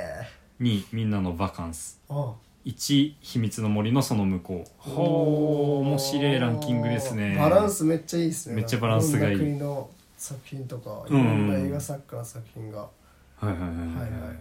えー読みます、えー秘密の森のその向こう」は73分とは思えないほどの深い余韻が残る作品でしたはいはいはい赤や木に色づく秋の情景や部屋に入り込む夕日の光などルックの部分でも好きだったのですがうん家父長制的な物語の解体やジェンダーロールからの解放また親子関係の序列の対等化などを自分人物の配置や動きを捉える的確なショットによって表現する試みが見ていて印象に残りましたということで、はいあはいりはい、なるほがどとうございますこれが「秘密の森のその向こう」セリーヌ・シアマですねそうですねが1位だったということで、はい僕も相当好きだったのでうん1位嬉しいですねはい、うんで、えー10なんかあ位るかな10位私時々レッサーパンダこれ俺も見たんですけど、おえっとすげえすげえいいアニメ映画ですえーディズニープラスだよねこれもそうだねディズニープラスが結構もうピクサーの映画なんですけどあそうピクサーとディズニーの、うん合作のやつですけどもなんか結構もうその劇場公開はスルーしてっていうソウルフルワールドと同じよそうそうそうそうそうの流れの中でまあこれも配信だけだったう、うん、配信だけになってしまったっていう感じうんうんうのん作品ではあるんですけど、いやーめっちゃ良かったんでまた後で話すかと思いおおます。ーいいですね、うんで、えー窓辺にてフレンチディスパッチ」「私は最悪」「グリーンナイト」「グリーンナイト見たかったな」デデビビッッド・ドロローーリーねリーうん、グリーンナイトもあれですねあの中世ファンタジーみたいな、 ね結構ね世界観のすげえ面白そうなんだよなデビッド・ローリー次こう来るかって感じだったけど、うんでもやっぱ評判はやっぱさすがに高いですねうんセイント・フランシスや、えーリコリス・ピザがここで初めて出たかな、あそ名う前がだね確かに今んとこ来てないですそうだねそう PTA の PTA リコリス・ピザ結構今年印象に残っている作品ですねそうですね稽古目を澄ませて稽古ははねすごかったですね三宅翔三宅翔、うん12月だからまあ公開してそんなにまだそうだよ12、ね週間ぐらいしか経ってないけどやっぱりすごい、そっかすごいんださすが三宅翔っていうか、うんとんでもない傑作でしたねボクシング映画そうそうそう、ん目があの耳の聞こえないボクサーの岸由紀乃さんの話ですけどうんうんうん、まあこれもね後で話すかもしれないです、はい そんな感じですかねはいはいジュニアさんいいランキンはグをありがとうございましありがたとうございますまた来年もなんかまたコラボとかねいろいろしたいですそうですね、はいお願いしますまはいた遊びに来てくださいお願いしますで続いてラジオネームけなさんはい、はいえーっと10位からですね、えー10位如月駅うん9位ニューオーダー8位、モガディッシうんュ7位デュアルうん6位帰らない日曜日、うん5位2つの部屋2人の暮らし、 4位プラン75あは3位ユンヒエ2位スープとイデオロギーであー1位がチタンということでいはいでチタンはなんかコメントがあるのでチタンだけ読みます、えー女性版サイコパスが見られる嬉しさと、うん嫌悪するマッチョイズムの裏にある弱さがこんなに愛おしいとは、うん父の愛を求める主人公と盲目的に子を愛する父親との出会いがマッチする愛の映画なのに方法突飛すぎでずっと展開楽しいバンさんは警察署で出会った初めから他人であろうと自分の子になったならば離さない全ての人を受け入れる神だったということでうーん 展チタ開ンずチっタとンは楽しか重っかたでったすでねすねわけわかんなかったなてんそうだねずっと展開楽しいって思われてすげえチタンは。確かいやいやおもめっちゃくちゃ面白かったけど楽しいか 展開が楽しいとか思ってる暇はない感じのやばい映画でしたけうどんうんいやでもチタン確かになんか1位にゴンって置きたい感じはいやめっちゃ気持ちはわかうりんうんまうすうんうんそうかチタンがここで名前が出ましたねそうだね確かにまだ来てない、うん来てなかったうんはいはいはいあとどうですかなんか気になるのとかはえーっと「スープとイデオロギー」もね、あれだよねドキュメンタリーだったかなあそうなんだなんか、うん結構名前を聞いた気がする今年ドキュメンタリーじゃないっけあでもドキュメンタリうんーですね、はいはいはいはいはい結構話題になってたかなフリーとかと一緒に早稲田松竹でやってたうんうん北朝鮮と韓国のうんうんセジセジュ島っていう事件ああちょはいはいあんまり俺はなんか不勉強でちょっとあんまりわからないんですけどうんそれについてのドキュメンタリーっぽくて、なるほどまあ、壮絶な人生を歩んだお母さんのうんうん話って感じですかね、えー、ちょっと勉強しないといけないなそうっでてすね感じなんですかなるほどで邦画も入っててプラン75とかね、あれでああね結構なんかね SF ねみたいな感じのんか高齢者やをつだよねうんなんかね、するみたいなうん、うん75歳までで人生を終わらせましょうみたいな法律があったらみたいな感じの話だったと思うんですなんけかど、結構海外でも評価されたみたいななんか聞いてああそうなんだ、うんへえそれは面白いですねうんうん、面白いランキングですね面白い10位に如月駅が入ってますけどなんかでも意外となんか良かったみたいな、そそうなんだれこそホラー好きなうん、近藤さんとかもなんか結構面白かったみたいに言ってた気へがえしそうまなすんだ如月駅ねうんうん確かになんかこの社会派うんなラインナップの中で如月うん、10位から読まれてたんでなんか結構上に上がるにつれて意外性が高いえー面白いですね、うんいいですねびっくりしたなランキング、帰らない日曜日って全然知らないの俺うん、結構名前を聞いたことのない作品が多いですねイギリスのへー映画なんですねうーんうんモカディシュってやつはあれなんか韓国映画なんだけど、うん韓国の大使館員たちがあのモガディシュってアフリカの、うえっんと、ソマリアの首は都いはいに、はいあのいたらそこでこう暴動みたいになっちゃって、うんあのーもう命からがらそのそこからあのどうにか帰ろうとするっていう話らしくてあーなるほどだからまあ結構政治的な話ではあるけどめちゃくちゃこうサスペンスフルな映画らしくって超評判良くてモガディシュも見たかったですけどそうねうん。うんそうなんだそんな感じそんな感じですね、ケナさん、ありがとうございんまあす。りがとうございました、はい、来年もお願いしおます願いします、ぜひ。はい、そして、じゃあ行きますえーラジオネームコヨーテさんあコヨーテさん。りがとうございますはい、えー同時代を生きたものとしては「トップガンマーヴェリック」を今年のベストワンに上げざるを得ないでしこょんうな1位。はいうん映画で世の中が変わるなんて経験はもう今ではありえないでしょう うん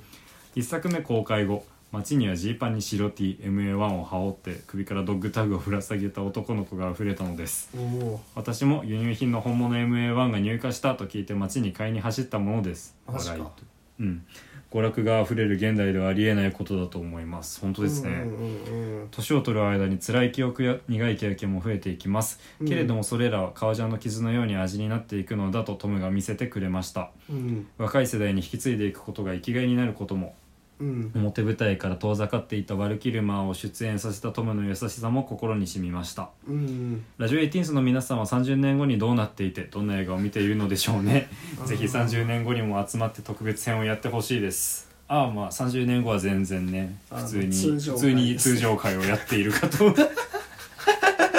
うん、確かに、でもそう30年そうか30年前やっぱ「トップガン」ってそうかそうかすごいねそう考えるとだいぶなんかね、うんそうだねううんんそりゃそりゃね当時「トップガン」見てうんで今年「トップガンマーヴェリック」見てっていう人にとっては感慨深くてしょうがないそうだよねだいぶすごいものがあるよね、多分なんか、うんでそう確かにその社会現象になるみたいなことって一本の映画でっていうのは今ではなかなかうんうんうん、難しい、うんんかねじゃない文化とかまで変えちゃうのはね、うん、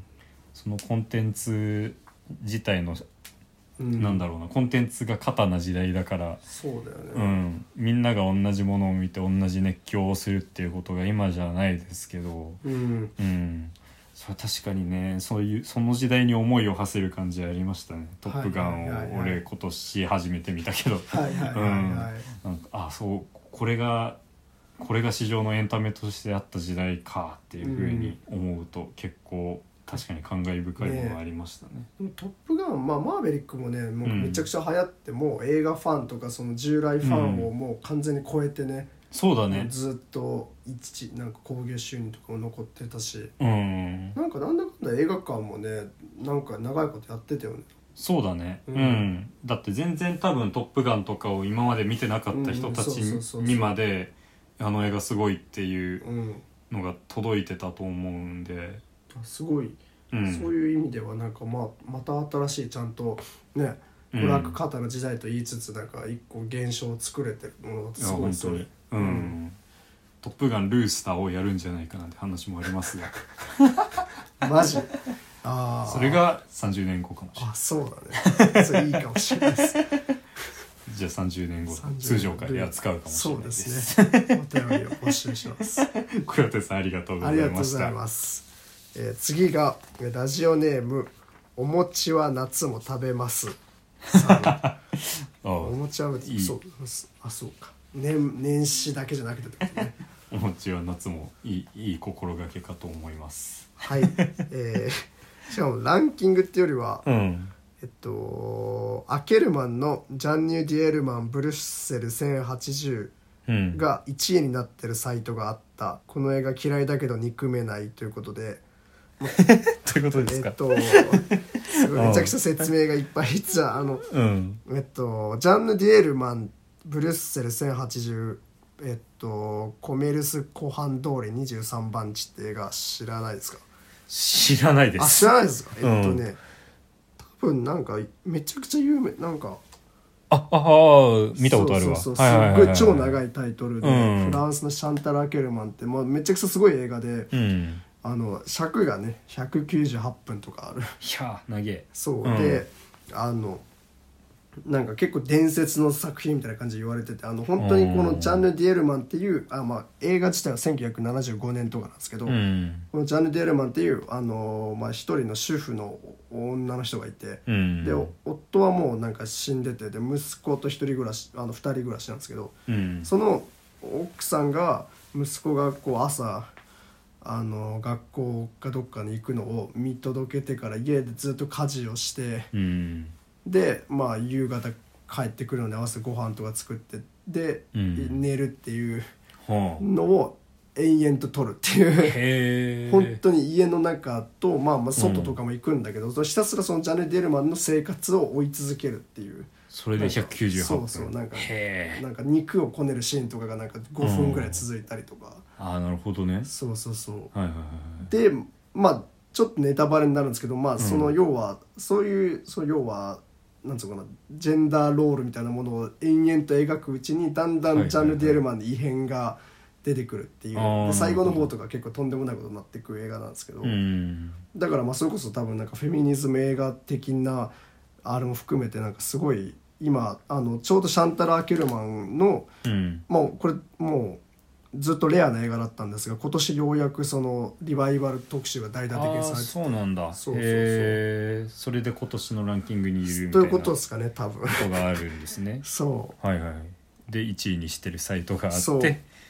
嫌いだけどそうそ憎うそうむ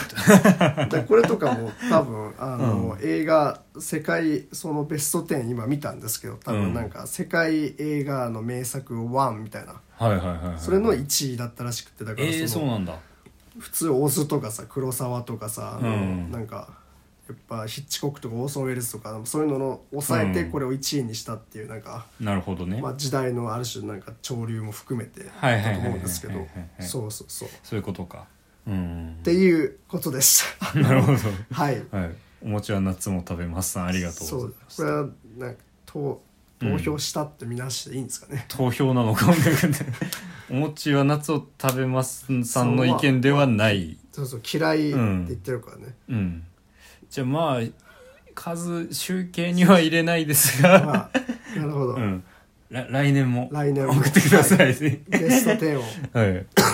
見つけうるん、メールってことですね、うんはいありがとうございますありがとうございますこんな感じで全然フリーにメールをそ送っていうですただいね、て、まあ、こんぐらいでも大丈夫です、全然はい嬉しいですありがとうございまありがとうごすざいます読みます、はいえーラジオネームしかめしさんあお久しぶりですお久しぶりですどうもえーあお久しぶりですと書かれていました お久しぶりです覚えていらっしゃいますでしょうか2年前のランキング会にお邪魔させていただいたしかめしです、はいラジオエイティーンスちょこちょこ拝聴していまああすりがとうございます大好きなランキングの時期になったので僭越ながら私も投稿しようと思いますイエもちろん覚えてますしかめしは今年あまり映画を見れなかったしかねって泣きキャラがブレ ますね急に急に語尾が「しか」になったけどなので過去作とかシリーズのドラマなども混ざっているのですが私が今年見た映画のランキングを発表しようと思います全然 OK ですはいそしたら、えー10位から1位まで読み上げていきます、はいえー10位ラームおおあー A24 ですーね、はいはいはい9位カルト集団と過激な進行ええうん8位、プロミシング・ヤング・ウーマンおお7位17歳の瞳に映る世界イエーイエーイ6位明け方の若者たちああーはいはいはいはい5位あの子は貴族、うん、おお4位ブリジャートン家はい3位ラストナイト・イン・奏法ーおー2位マイン・ブルーベリー・ナイツおーおーで1位ドライブ・マイ・カーということであああー面まあ白いですね鹿西さんが今年見たってことでうんうんうんうんううんん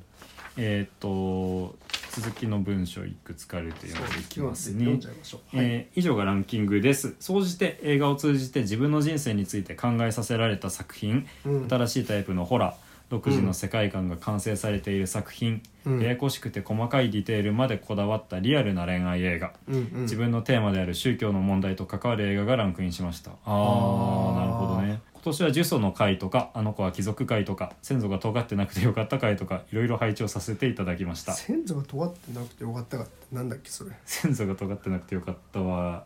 えっと俺と福山が雑談で話してなんか名字が変だとそう困そるうみそうそたいなうやそつう多か分そうあいーう回かな 時々ね雑談会をみんな上げてくださってありあがりとがうとうごござざいいまますす。えープロミシング・ヤング・ウーマンの回が一番印象に残っていあてー善悪とか倫理をすごい議論しているのが激アツでしたうん、あと雑談会の緩い感じも大好きでありすがとうございます。ささやかながら応援しています皆さんみかんを食べて鹿の飯を横取りしてゆっくり年末をお過ごしくださいそれではそれでは、ということで、はいありがとうございあまりすがとうございます。えーまたなんか理由がね、そうですね、えーっと2位と5位それぞれ「マイ・ブルーベリー・ナイツ」と、えーあの子は貴族」についてコメントがはい。ついていますね、はい特に印象に残った作品についていくつか説明します、はい、はい、えーじゃあ5位の方から、うんえーあの子は貴族」はあまりにもリアルだなと思いました、うんお恥ずかしながら私を含め私が通っていた高校もお嬢様が多く、うん大学卒業後は親のつてでお見合いをして結婚すると考えている人も実際にいましたはあそうなんだそうへえ私が一番リアルだと思ったのは女子会の会話ですはいはいはい結婚できてないのは〇〇ちゃんだけになっちゃったねみたいなセリフがあったと思うのですあーが最初の方、うん、うん女は結婚して専業主婦になるのが当たり前だと親世代に刷り込まれてそれ以外の世界を知らない彼女たちにとって結婚しないという選択を取ることは未知の恐怖であのセリフはあー未婚の友人を気遣っているようで自分は結婚できてよかったという安堵から言ったんじゃないかなと思いましたななるほどねお嬢様たちにはお嬢様たちは親に守られていて働かなくても生きれるし小中高と同じ学校に通って人間関係も環境も満足しているからこそ別にいろいろな経験をして冒険することもしないのだと思います、うんその結果狭い価値観のまま閉塞感ある平安貴族社会のような世界で生きてしまうのだと思います、うんうん世間知らずでふわふわしてきた自分の末路も見ているような気がしてヒヤヒヤしました、ということでああなるほどねあー続けて2位の方も「えーマイ・ブルーベリー・ナイツ」結構昔の作品ですねそうですね2008年とか、マイ・ブルーベリー・ナイツはウォン・カーワイの昔の映画でうんうん失恋した女の人が閉店後のカフェでブルーベリーパイを食べながらマスターに失恋話を聞いてもらったことをきっかけに物語が始まるといったような映画ですうんシンプルな映画なんですけどその分俳優さんの演技がすごく引き立っていましたあと主役あと主役の女の人の役は基本どんな人にも合わせる第三者みたいな感じの立ち位置でうんあまり個性を出してもいけないし存在感がなくてもいけない難しい役だったと思うのですが、うんそのバランスがちょうどよくて役者さんがすごいなと思ってましたあーこの映画を見たらブルーベリーパイが食べたくなって新聞芸座で映画を見終わった後の22時にブルーベリーパイ池袋でヒットしたカフェに行きましたおーそしたら閉店してて仲良く談笑しているカフェの店長と女の人が本当にいましたえもうーあまりにもできすぎた偶然だったので新聞芸座が用意した桜だったのかもしれません、えーいい話だないい話ですよめちねゃくちえー、そうなんだ閉店してるけすどごっそれが見れるっていうねええー、ーそうかウォンカワイウォンカワイリバイバルがうん今年やってたじゃないですか、いっぱいうんその中には入ってなかったよねそうだね「マイ・ブルーベリー・ナイツは」あのポスターでは見てないですねうん、でも文芸座とか映画館で見れたんですねうん、はいはいはいあの子貴族もやっぱま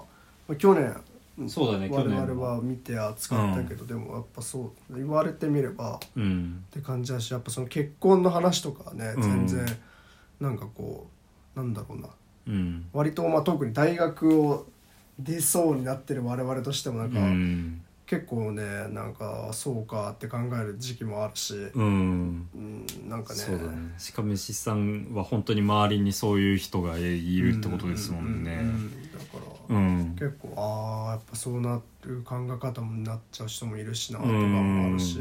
うん、そうですねなんか結婚して当たり前みたいな価値観とかがねうんなんか何の気なしに触れてしまうことも結構あるし、うん結構ねしんどいですよねうんうん あの子は貴族はね結構凄まじい映画だったなと思いますうん、はいはい他はそうでで1位が「ドライブ・マイ・カーね」おうこれはやっぱ去年めちゃくちゃ強かったですそうですねやっぱ1位 うん、めっちゃ強い作品でした、いはいはいうん今年になってねそのまあ劇場でもあったしあとアマプラが最近来たんだよねあそうなんだそう、はいインターナショナル版のあ「ドライブ・マイ・カー」がアマプラで今見れるようになってるんでそっちで見たりだいぶ見やすくなもね、うん、ー結う構ん俺もう一回見たいなと思ってあ確かるに作品でもあるんで、はいはいはいうんそうですイねンターナショナル版ってなんかちょっと変わってるんですかねどうなんだろうね何がカ変わッっトされたりとかしてんのかいやーどうなんだろうなどうなんだろうなわかんない ですねまた調べときますが、17歳の瞳に映る世界とか去年そうですね角田がランキングにそうそうそう入れてたよねそれこそやっぱりこれもさっきも話も出た中絶をめぐる話で、うんこれとかはやっぱりすごいヒリヒリと、うんあのお金もなくて信頼できるお医者さんもちあの地元にいないからっつってニューヨークに出ていく少女2人の話でうんうんだいぶこうなんか見て辛くなる映画だったんですけど、うんうんうんそうですねだまあ逆に去年見といたことによって今年あ中絶の描写とかもやっぱこういうふうにうんもっとバリエーションが豊かになったりするんだというのも含めて、うんやっぱ線で見る面白さもすごいあるなって今感じました、うんはい10位のラムとかもね気になったけでど、なんかまあ評判割れてはいったけどでもやっぱ面白いって人は面白いんで全然見とくべきだった気がしてきた、そうだねなんか面白そうなんだよね、うんうんうんそのホラーっぽい予告編だったけどなんかめっちゃ変な映画らしいですうねん A24 だしねうん、うんそんなんもあったなというところではい、ありがありがとうございましたはい来年もよろしくおお願願いいししまますすはい続いてラジオネームマジコさんあマジコさん、はいあありりががととううござございいまますすえー10本未満ですがよろしくお願いしまありがすとうございますランキングのほか実は「スラムダンクを見てから投稿しようと思いましたが間に合いませんでした、はい、もし皆さん見ていたら簡単にか感想を語っていただけると嬉しいですネタバレう OK ですが見れてないですね、はい見れてないです、はいごめんなさいでもすごそうですね「んスラムダンク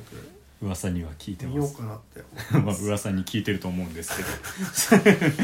はいでえーっといきますえっと7位から1位とあとうんなんか一個特別枠みたいなのがあります、えー、7位があ「窓辺にて」監督うん今泉力也、はい玉城ティナの印象が強くて天才不思議ちゃんだけど人間味もエロさもありかなり光っていた気がしますうん今まで見た今泉作品の中では登場人物の内面の変化をあえて抑えて描いていたように思いますもちろんそれぞれの苦悩はあるのですがもう少し目に見える大きな変化がある方が自分は好みなのだと思いこの1にしましたなるほどうん、でもベスト10にも入ってますね。うんうんうんはい、で、えー6位が「牧のいる世界」監督塩田明彦、うんまず劇場で響く向井秀徳ナンバーガールザゼンボーイズおうのテレキャスターが最高でしたへえ話の仲間についての感想ですが、うん主人公の一人ユキは持病や家庭環境が根っこにあるとはいえ、うん内面に何もない女でだからこそ同程度の逆境にいながら自分のやりたいことが強くあって自由に生きるもう一人の主人公マキの眩しさに強く惹かれてしまうそんな姿がそれぞれ見事に演じられていました、最後ユキは記憶を失ったマキと会うことができるのですが、うん結局ユキにとって本作のタイトル通りマキを追いかけることが全てでそれでいいのかとどうしても思ってしまいましたおー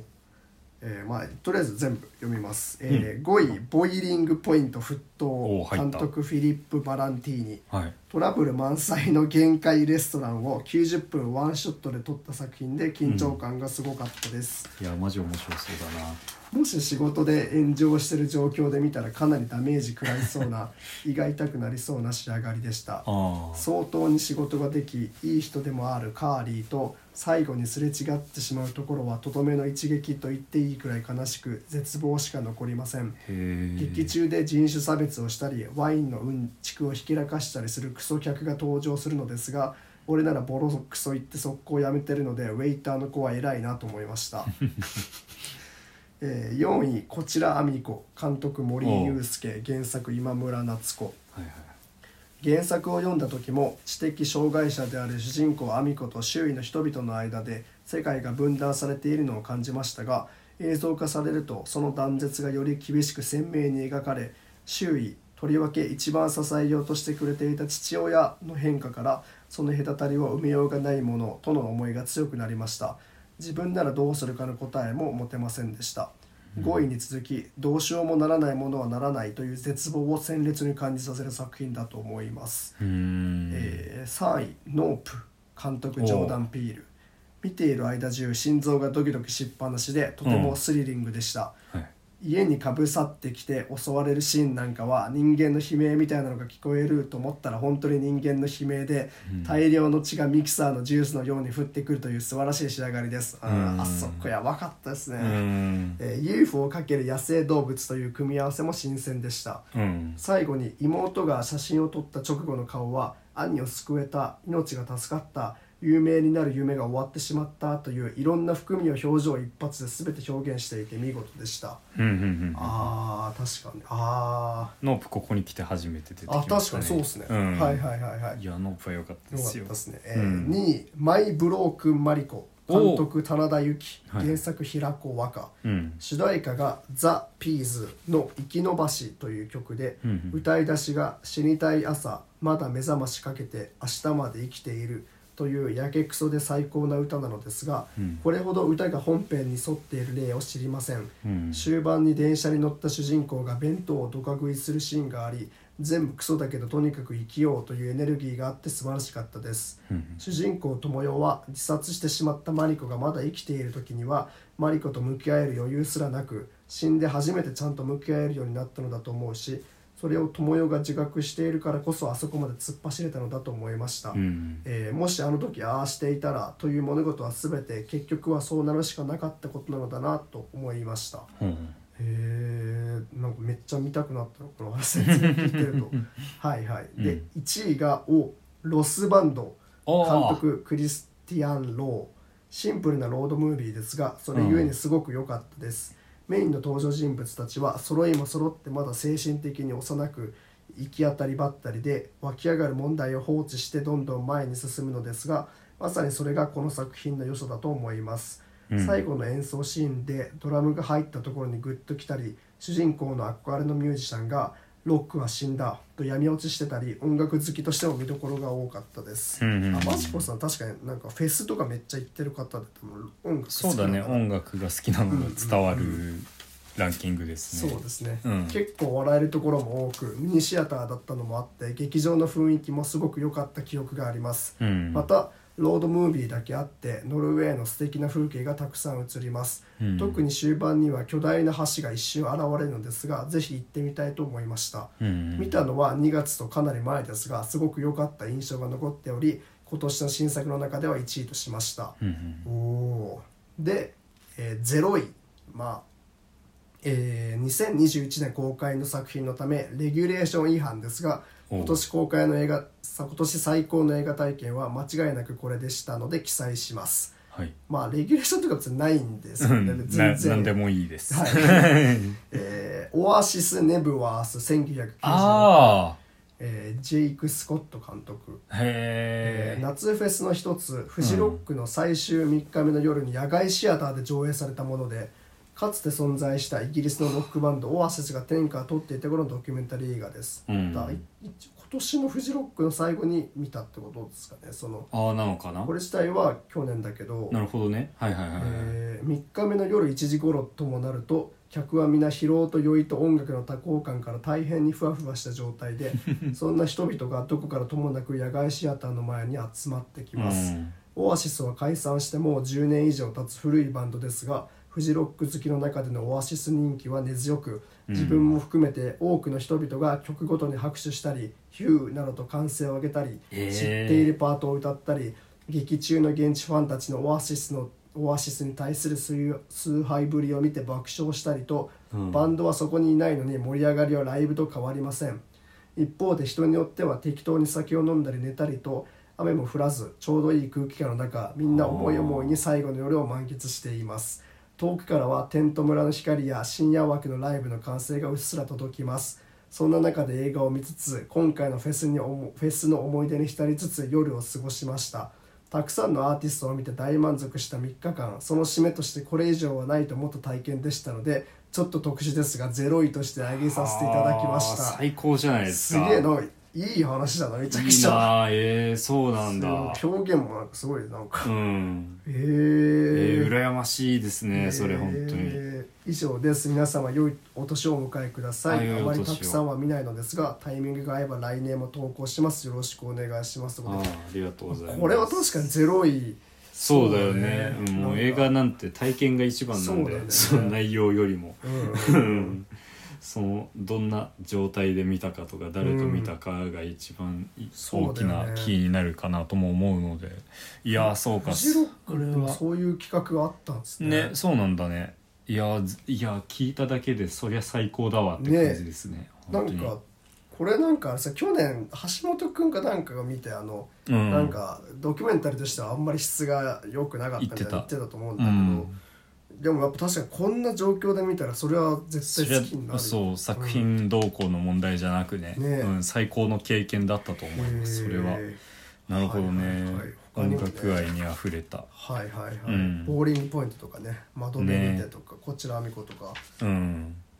あれですね、さっき名前が上がったその2位だったかなマイブロークンマリコ、はいはいはいマイブロークンマリコね俺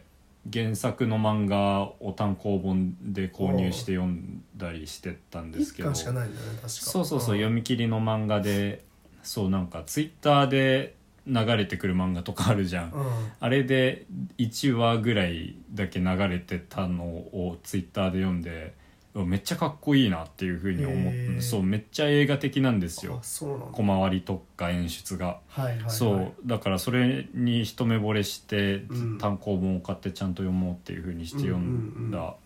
んですけど、あれは本当に良かったんでまあ映画の方は見れてないんですが、うんうん、でもなんかキャスティングとか、うん、見る限りあだいぶいい感じだなっていううんふううんにうんう思っんたので、うんいいですね気になってる感じではいす。はいはいでもこんないいシーンねちょっと見たいですねうなんとんか食いする弁当なんてうんあとあれですね「あの牧のいる世界」ってやつ塩田明彦監督はいはいあのー塩田明彦監督ってなんか90年代ぐらいにとか0年代初頭ぐらいのうんあの青春映画の結構なんかこうのなんか名手みたいな感じの人でうんうんうん外中とか宮崎あおいがすごい若い頃出てたはいはいはいはい映画とかの監督で、うんそれも確かなんかナンバーガールがあーあの主題歌みたいなそうなんだやってるらしくてへえだからまたナンバーガール使ってるんだと思ってちょっとなるほどへねえって感じだったんですけそどナンバーガールねうん、うんいいいいバンドです、 解散しましたけどうね、ん、またねはいということで、ははい、いそんな感じですかねそんな感じですはいマジコさんありがとうございましたマジ来年もよろしくおお願願いいししまますすはいそしてはい、じゃあ行きますえーラジオネーム橋本おお橋本じゃないそうかラジオ的にはうん久しぶりっていうかまあ結構久一々年前かないそそうう,、ですねかちょうど1年前そうだのねランキングランキング会に教えていただき、はい、出てはた橋本ですね、はい、ラジオエインティーンスの皆様こんにちはこんにちは何回か収録にお邪魔した橋本ですはい年末特番盛り上がってますかはいそれでは早速ランキングへい盛り上がってますよ盛り上がってますよはい番外編まず順位でまず順位できあごめんはい番外編はいまず順位付けできない映画を2作ということで、うんえーバズ・ライトイヤうんー」を私が生涯で最も愛したキャラクターのリメイクですギミックの一つ一つにぶち上がるというかギミックの一つ一つをちゃんと覚えているすごいことです、うんうんこの映画の熱いところは「トイ・ストーリー」の主人公がウッディでもバズでもなくアンディイコール私だったことに気づかせるところだと思いえますー、そんな話なんだもうよしあしで語りたくないので番外編としましたそう、うん橋本がこれをね痛く褒めていたんで俺マジでね見ようとしてたんだけどあ間に合わずでした見ます結構ね見もうます配信とか来てんのディズニープラスとかでそうだねうん、そうだバズ・ライトイヤーに関しては珍しく劇場でもちゃんとやって、あーはいはいはいで同時に配信があったぐらいだからそうだよね7月頃うんうんだったと思うけどうんそうこれに関しては俺絶対見たいと思ってて、うんうん橋本の、うんいいっすね意見を聞いてっていうのもあるんですけどバズ・ライトイヤーみたいですね、うん見たいですよ、はいはいはいコンセプトがいいからなすうでに、んうんで、えーもう一つが「ここ以外のどこかへおう」私橋本自身が録音静音に関わった映画ですはい池袋と名古屋で公開されていました自分の音を映画館で聞けたのは今年のベスト映画体験だったかもしれませベスんトですねうそんれうはんうんそれはしょうがないうん物語も面白いのでまた上映機会があれば皆様ぜひそうですね見たいなううんん角田見たああ見えてないですよねああそうなんだはいうん椎名玲監督ってい椎うね名玲監督、はいうん見たいですね、うんうんまた上映機会があったらうんうんうんうんぜひという感じです、はいはいしたら、えー本編の方読み上げていきま行すきましょうえー第12位あ第12位からありまあすいいですね素晴らしい 素晴らしい、えー第12位から1位までじゃあ1回タイトルだけそうですね全部いっちゃいますイエ第12位「ナイトメアリーーおう」第11位「名付けようのない踊り」あーおおいいねで10位「ノープ」おう9位ブラックフォンイエ8位ポランあーーあ7位コーダあああ6位裸足で鳴らしてみせろはいはいは5位セイント・フランシスいイエ4位秘密の森のその向こーおうう3位ロスバンドうーん2位メモリアおいあピチャで1位がカモンカモンあということで一位なんですねああカモンカモンが1位なんはねいいですあねーだからカモンカモンとかも初めて、あ初めて出た回そうかもあんま来てないよねねええけ結構皆さん偏りすごいですよそそうだれよねなんかその あなんんまかねうん普通ボーリンはグポイントの方が点数高いですね今のところ多分結構結構ラジオエティスのリスナー変な人が多いことが分かりつつあるんですがはいはいはいはえいじゃあ一個ずつ読んできますね、はいえー短評がついてますんで、うんえー第12位ナイトメアリーうん周りのギレルモ・デルトロのファンはみんなあまりハマってなさそうだったが、うん僕自身は初デルトロだったので面白かったおおいろんなところに連れて行ってくれる感じが心地よかったうんうんということで「ナイトメアリーね」ディズニープラスでも今配うん信、ね映像超かっこいいからなんか見ようかなそう見たいんだよな尺が長くてあそうななかのかなか手出せなかったんですけど、うん2時間半とかあるんだけどでもなんかもう完全になんかダークなミステリーみたいな感じそうだねダークなファンタジーのミステリーみたいな感じだよねうん、気になる、うんえー第11位名付けようのない踊りうん田中泯のドキュメンタリーという面白くないわけはない映画うん陳腐な表になるけど、とても刺激的ですいいですねうん、はい田中泯ってね日本のダンサー、ダンサーなんかうんうんうんすすげ俳優えもやったりすげえダンサーです うんうんうんうんへうんこうああいやまあ面白いんだろうなそりゃ、うえんえー第10位「ノープうわ」スティーブン・ユアンが一番かっこよくて一番共感できたかあうんーかっこよかったですねっこよかったね、ジまュープねあ、ジュープねうん いい役やったあな周りがみんなベタもめなのでそんなにいいかと思わないこともないけどちゃんと楽しかったですあーまあ確かににまあ意外と今評判は割れてはいるよねノープもあね割れてるんだう、うんん、人によっては、うんまあ、福山とかそれこそねあそうだったね、うんそこまでハマってはなかったか、彼は俺らがやけに褒めてるっていうそうですねまあは橋本に近い人間がうん 褒めてるっていうのはあるのかもしれないです、ねはいはいまあ、楽しい映画です、うん9位の「ブラックホーン」に関しては「かっけえ映画です」とだけはい書かれています、かっこいいまあブラックフォンねほらね俺最高でしたねこれ見れなかったな早稲田松竹でやってたんだけどうんうん確かにかっこいい映画ですすごいソリッドな作りで、うんえーはいいやこれは見ますなんとかして、はいえー8位ポランおうこれ PFF だよねピうアんフィルムフェスティバルはいはいはい2022にドキュ入選したドキュメンタリー作品あそうなんだ「ホラン書房」という古本屋の閉店とその後を撮っているうん僕は本が好きだし行きつけの古本屋もあるから見ていてすごい感情になったうんうん古本ではないが2022年は三省堂神保町本店あ丸善純駆動渋谷店八重洲ブックセンター本店など書店の休業閉店のニュースが多かったああーなるほどねうんその年に本屋という場所に向き合う映画があったことに少し救われたような気がするあーなるほど確かにね最終ページという短編バージョンもあるので本好きはぜひ見てほしいですということでへうんそうこれなんか PFF に行った人の評判とか聞いてああ面白いらしいなってえいうんうん話聞いたんでなんか見れるようになったら見たいですね確かぜにひピアノやつってね、なかなかどっかで見れるようになってほしいですねうんねうんうんうんほらねなんかあれだねアザーミュージックみたいな感じあじゃああ多あ分のそうだね潰れてしまった伝説のレコード屋みたいなうんへえと同じ感じでやってた日本のうんいやいいですね、うんしかもそれピアってことはまあ限りなく自主に近いけどそうだよねそれを作って、うんで出してちゃんとピアでいいとこまで行ったっていう、うん入選してるんだもんな、うんすごいことだうん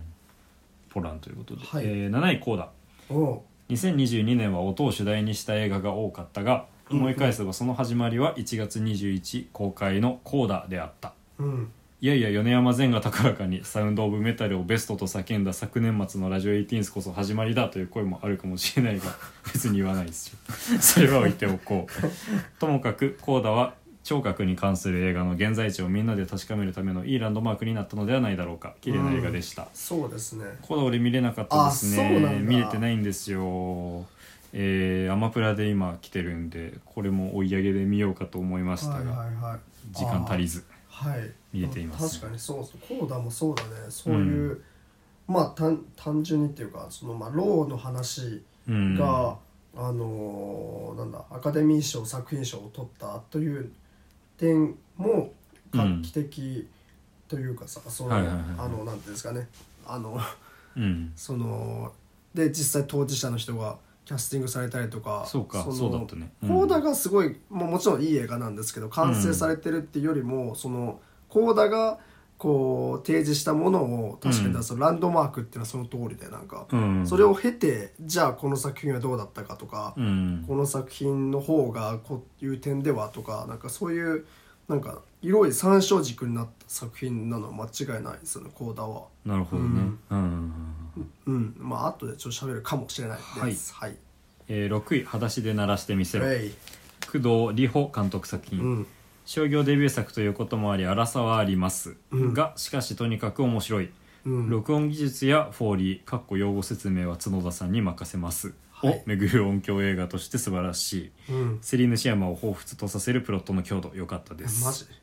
フォーリーは何ですかフォーリーっていうのは、うんまあ後付けの音ってことです映画制作ああんてなるほどそうだから、はいはいはまあ外とかで、うんマイクとかで撮って全然綺麗に聞こえなかった時に、うんだからまあセリフとかうんを後でその録音室が撮ることもあれば、はいはいなんか物を置く音とかうんあのなんか何でもいいですけど足音とか、はいはいそういうのもやっぱりないとなんか変に聞こえちゃうから、うんそれを全部録音室でなんか その場でポトってコップを置いたりとかいはいはいはいして撮るっていうことですね。うんなるほどね、うんそういうのを巡った音響映画そうなんか予告編すごい面白そうでああそうなんだ多分なんかこう主人公のなんか男の人2人がこう、なんだろうな多分なんだろうなおおあのー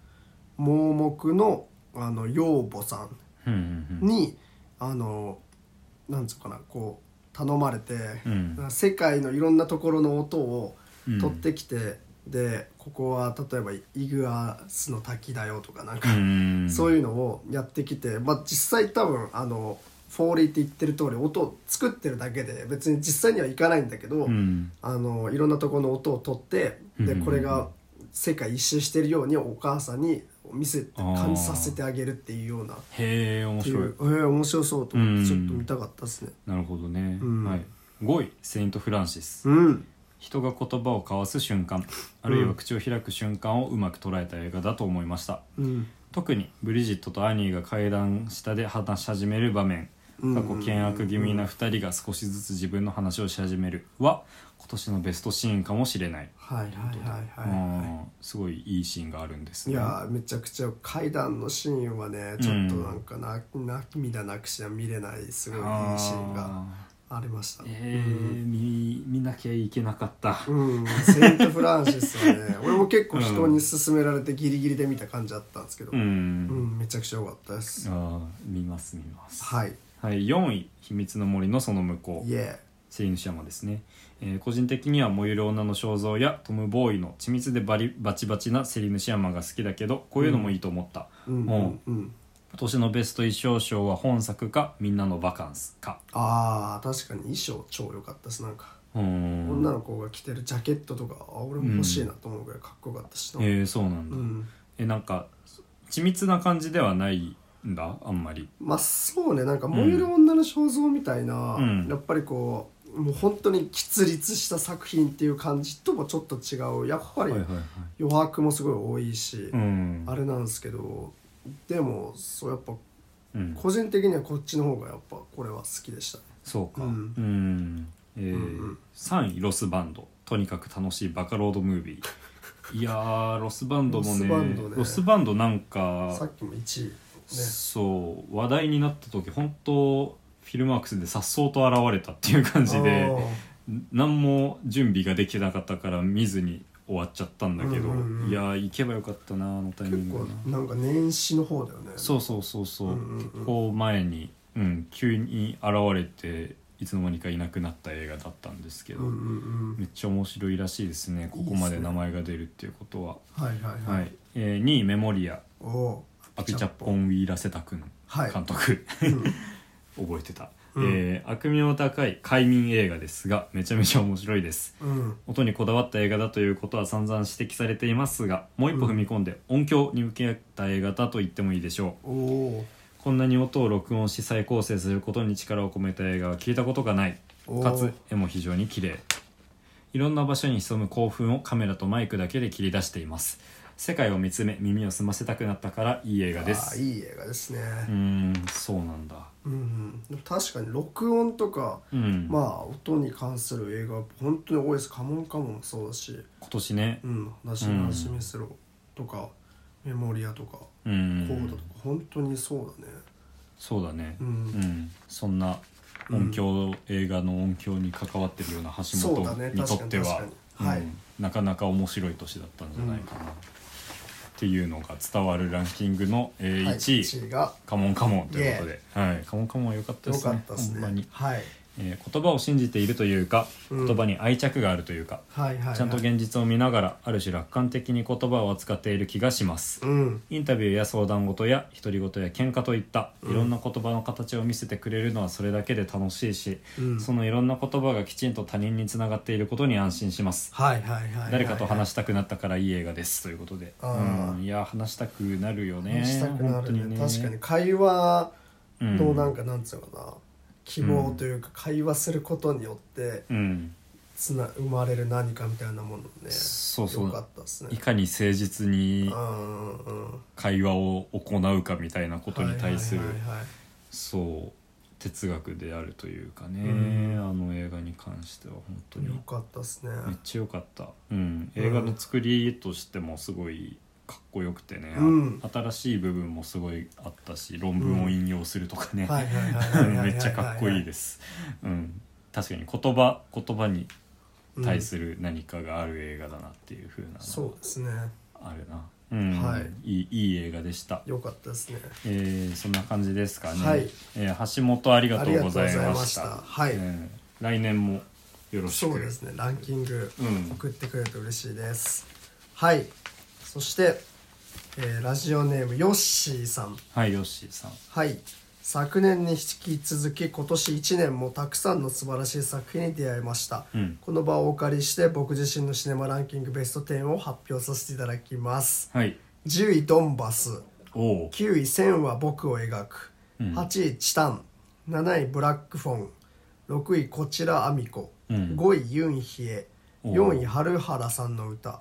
3位「メモリア」うん2位「稽古目を澄ませて」うん1位「マイスモールランド」おでーす、なるほどへええーウクライナで今何が起こっているかが克明に描かれていたドンバスうん見せしめにされた捕虜に対する憎悪の応酬が痛ましすぎて忘れられないですあーあったそうななんだちょっとしんね、うんすごいシーンがありましたね、うんうんはい「線は僕を描く」は横浜流星さんの凛々しさと儚さが両立された演技の虜にさせられましたうんうんうんちはやふるの監督ですねああ、はいはいはいはいなんか、うん、評判もすごい高かったです、うんはいえーチタン」はスクリーンから伝わってくるこの世のものとは思えない痛々しさととも に、自分が今まで見たことのなかったものを見させられているという感覚にさせてくれました、うんえーブラックフォンでは暴力の恐怖陰惨さがこれでもかと描かれているのにそれが来賛されるような社会構造の恐ろしさを感じさせられましたううんん、確かに結構ブラックフォンのねちょっと独特の怖さがすごいありますへえはい、で上位6作品は自分の中では特に別格でしたこちらアミコは「カモンカモン」の甥っ子ジェシーにホアキン・フェニックス演じるジョニーとジェシーの母のような良き理解者がいなかったらアミコのような運命をたどるかもしれないということを実感させられましたああなるほどねトランシーバーに向かって話しかけるも誰も応答する者がおらずアミコの孤立が際立つシーンが切なかったですうんこうじゃあそういうなんか悲しい話なんだねなんかあんまりああなんかさっきもねなんか、うんなんか孤独みたいな話があったけどはいはいはいえー、なんかパッと見なんか結構感動的ななんかホームドラマって感じだと思うんですうん勝手にそうなんですね、えーユンヒエは中年に差し掛かった女性が好きだった女性と再会するといった内容の作品でしたが、うんうんうん人生はいつだって前向きなものに変わる変えられるといった作品のメッセージ性に勇気づけられましたうんうんうん、これはあれですね日本と韓国のなんか合作映画でああなるほどうん、すごいそのまああのー多分あの女性の同世代の話を描いてる作品っぽくてそういう意味でもすごい見たかったんですけどうんうんうんなんかね作品のメッセージ性にも勇気づけられることですごい良さげな映画ですね。はいはいはい、春原さんの歌「メモリア」に関しては両方ともセリフは少ない分スクリーンに映るシーン一つ一つがとても印象的でしたうんうん特に春原さんの歌は主人公が思っていた女性が亡くなったという事実は全く口に出されないのに周囲の人間の言葉や時々入る回想シーンでその実その事実が分かりセリフの意味が補完できるか構成が凄まじかったです、うーんメモリアに関してはセリフとセリフの間が永遠かと思えるくらい長かったので一つ一つのセリフの重みが尋常ではなかったへえですうんへえそうなんだ稽古目を澄ませてとマイスモルランドに関しては人生に残る映画体験でございましたうんこの作品をリアルタイムで鑑賞できたことはもはや一生の財産である体験とも言えますうんただただ出会えたことに感謝していますうん、えー2023年度に関してはクリストファー・ノーラン監督やスピルバーグ監督の作品あ国内に目を向ければ是枝裕和監督と坂本雄二さんがタッグを組んだ作品や宮崎駿監督の最新作も控えているので映画館に通うのが今から楽しみであすおお今後ともラジオ18の皆様のご活躍をお祈りしておりますくれぐれも体調だけはお気をつけてお過ごしくださいすみませんねちょっ とありがとうございますはいありがとうございガまラすガラ声で読み上げてはいいやーありがとうございますすごい一つ一つ三票までそうだねつけていただいてうんうんメモリアがここに来てねそうだね二票も入ってますねうんはいはいはい、であでもえー結構バランスがいいっていうか、いろんな部門を上げてる感じですねいろんはいはいはいはないところから本当だね日本映うん画動画問わずうん今まで出てきたやつもありつつ第1位がマイスモールランドかんそうでもなかん良かったですね、うんそうなんだなるほどねうん見逃してたけどうん見た方がいいなチタンもねだんだん出てきましはいた良うかったんですね、アミコもやっぱ強いですねそうだねうんさすがにやっぱり印象が強いのかもしれないうんでね来年のねはいはいはい楽しみについても書いていただきましたけどうん本当にそうなんですよ楽しみにスピルバーグもうスピルバーグのやつ予告編も出てるしねフェイブルマンズね あれいいいいに決まってんだろみたいな 予告編はいがはいは出いてるんですけど、はいうん、ノーランもね新作やりますし、はいうんはいはいオッペンハイマー確かにそうだったな、うん、映画館2023年も大丈夫そはい、う 宮崎駿ね復活を遂げ本当まにしやるのかなた やるんじゃない、はいはいはいはいうん、まあまあそれはやめねえかって感じに思いましたけど、はいはいはいうんいいですね。来年も楽しみはい。ありがとうございまということです。ありがとうございますはたくさんありがとうございました。来年見たらぜひねそう送ってください送ねってください。はいはい。したらえー、いきますはい。ラジオネームスートラマンさんありスートラマンさん。お久しぶりですお久しぶりです。がとうございます、はい。えーラジオエンティンスの皆さんお久しぶりですお久スしーぶトりラマンですはい。最近他の趣味にかまけて映画を見れずメールを送れていませんが欠かさず聞かせていただいてますあありがとうございますはそいんな、なので簡単ではありますがシネマランキング2022を送らせていただきます、はい。えーランキングだけということで、えーいきます、えー10位「カモンカモン」おお9位「ベイビー・ブローカー」あー8位「ウエスト・サイド・ストーリー。うん。ー」7位「ハウス・オブ・グッチ」おー6位「派遣アニメお」 5位「コーダ愛の歌ー。お」 4位「スパイダーマン・ノーウェイ・ホーム」3位「トップガン・マーヴェリックー。うん。」 2位「ザ・ファースト・スラムダンク」おーで1位が「新ウルトラマン」ということでおへーーなるほどそうなんだはいはいはいはい。以上が僕のシネマランキング2022ですこれからの配信も楽しみにしていますということであうんりがとうございました現あれハウスオブグッチ。ハウス・オブ・グッチここに来て出てきましたねねえハウス・オブ・グッチが7位ー。7位。で「シン・ウルトラマン」1位かすそごいんんなだな好きだったんですね。。ね「スラムダンクもねうんめっちゃ言われてますうんうねんうんううん。んあスートラマンさんが「スラムダンクいいって言ってますよどっかうでさあっ、きそうだね。感想を感想はうん2位だったらしいです、うん、2, 2位はすごいことですよ、うんトップガンマーヴェリックを抑えてトまッすかプらガン」とかでもめっちゃうん、メールでね褒めてた記憶はありますねうんうん、スートラマンさんそうだったそうだった、うんうんうん、ウルトラマンもそうかそんなに良かったんですねそうだねうん、結構世代が上の方なんで僕らからすると、ううんんうんうんうんあー確かにそうだねウルトラマン」とか「スラムダンク」とか「マーヴェリック確か」にに確かに対する思い入れが思い入れねは、ううんん僕たちよりはだいぶ強い、うんうんうんスパイダーマンとかもそうだよね、あ確かうに、ん、やっぱりそういう流れが来てる時代ではありますけど昔のリバイバル、はいはいはいはいリメイクみたいなものうが、んうんなるほど、うん、ベイビー・ブローカー見れなかったの是枝監督そうだねうん韓国でとあそうそうそう、全員あのポンあのソン・ガンホとかうん、うん出てるうん、そうだよね俺も見れてなかったけど、うんうんうん9位に入るぐらい、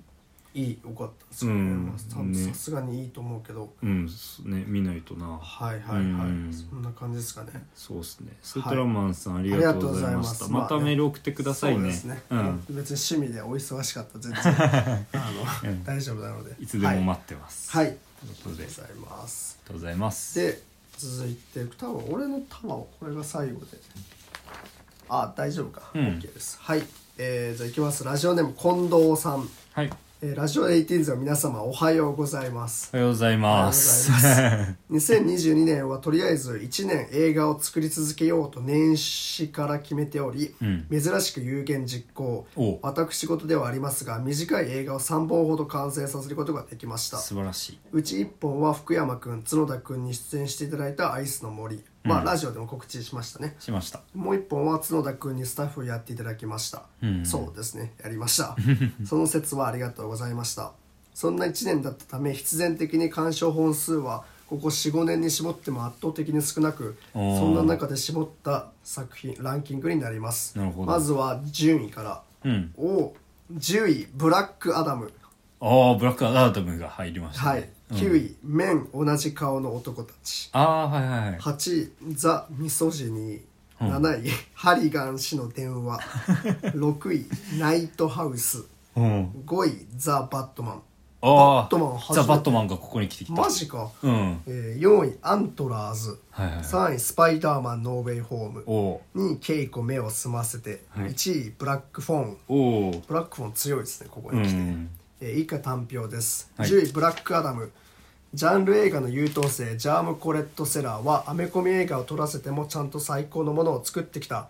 作品数の増加に伴いどこか行き詰まりを感じる昨今のアメコミ業界でこの布陣この原作このタイミングで最大の効果を上げる一本うんうんえー「面同じ顔の男たち」「女性蔑視体感型映画」という本来なら娯楽になどなりそうもない題材でも、ちゃんと娯楽映画たり得るものにするホラー映画というジャンルのポテンシャルを感じましたああ個人的には試写会が当たって来日したアレックス・カーランド監督にお Q&A で質問できたのも思い出深かったですああなるほどすへごいーいけたんですねはい、8位「ザ・ミソジニー」娯楽映画としては相当アバンギャルドな物語展開とうん一人多役など、えー一人多役まあ一人がいっぱいやるってことですね、うんなど面とセットで機能するような不思議な同時在性を感じる映画でうんうんそれを J ホラーマスター高橋宏監督がバリバリ現役の映画表現としてやってることに感動しました、はいうんえー7位「ハリガン氏の 電話」ネットフリックスオリジナル、うん監督は「パーフェクト・ワールド」などの脚本でおなじみのジョン・リー・ハンコック、ああなるほどプロデュースはアメリカンホラーストーリーのライアン・マーフィーとへーブラムハウスのジェイソン・ブラム原作はスティーブン・キングへえへーなんかマジで知らねえと思ったけど、ねすごいそういう布陣なんだ、主演は「イット!」の主演、ジェイデン・マーデルとドナルド・うんサザーランドと、はいはいはいこれだけの夫人を揃えておきながら全く話題にもなってないのが不憫なほど独特な魅力のある非常に丁寧なゴーストストーリー映画ですああそうなんだ2003年からスタートし2008年をメインの舞台に人類が iPhone という発明で変わってしまったという金閣が描かれており死者とつながる iPhone という B 級感あふれる服からは想像できないほどかなり味わい深いそれでいてかなり変な映画になっており個人的にはかなり好きな映画でしたへえそうなんだ死者とつながる iPhone えでもブラックフォンみたいなちょっと展開ですよね死者と電話できるっていうのはああそうなんだへえハリガン氏の電話なんですねはいはい。 そうね、まあ、あとりあえず全部読んであっていろいろ話します。はいえー6位ナイトハウス。うんえーこちらはディズニープラスで配信するとなったホラー映画ですが、えーかなり強いオカルト的なメインアイデアをきちんと大切なパートナーを失った女性の喪失感と向き合いながら描き切っており完全に隠れた傑作でしたへー未見の方は必見ですマジか5位「ザ・バットマン」お音楽やビジュアルキャスティングに至るまでこれだけのバットマン映画が作られている中でまだ新鮮で面白いものが作れるあれだけリアルと感じていたノーラン版バットマンすら過去にする確かに現実に近い世界にこんなやついたら浮くわ っていう説得力監督の仕事はキャスティングが9割かっこ7割とかだったかもと言っていたのはスパイク・ジョーンズ監督が誰かだったと思いますがうんだとすればマット・リーブスは最良の仕事をしたと言えるんじゃないでしょうか。いやマジで確かにキャスティングは最ハティ高ンソン最高の最高だったねよかったっ確すかにねキャスティングはいはいはいはのい力だけですごかったのはあるわ、うん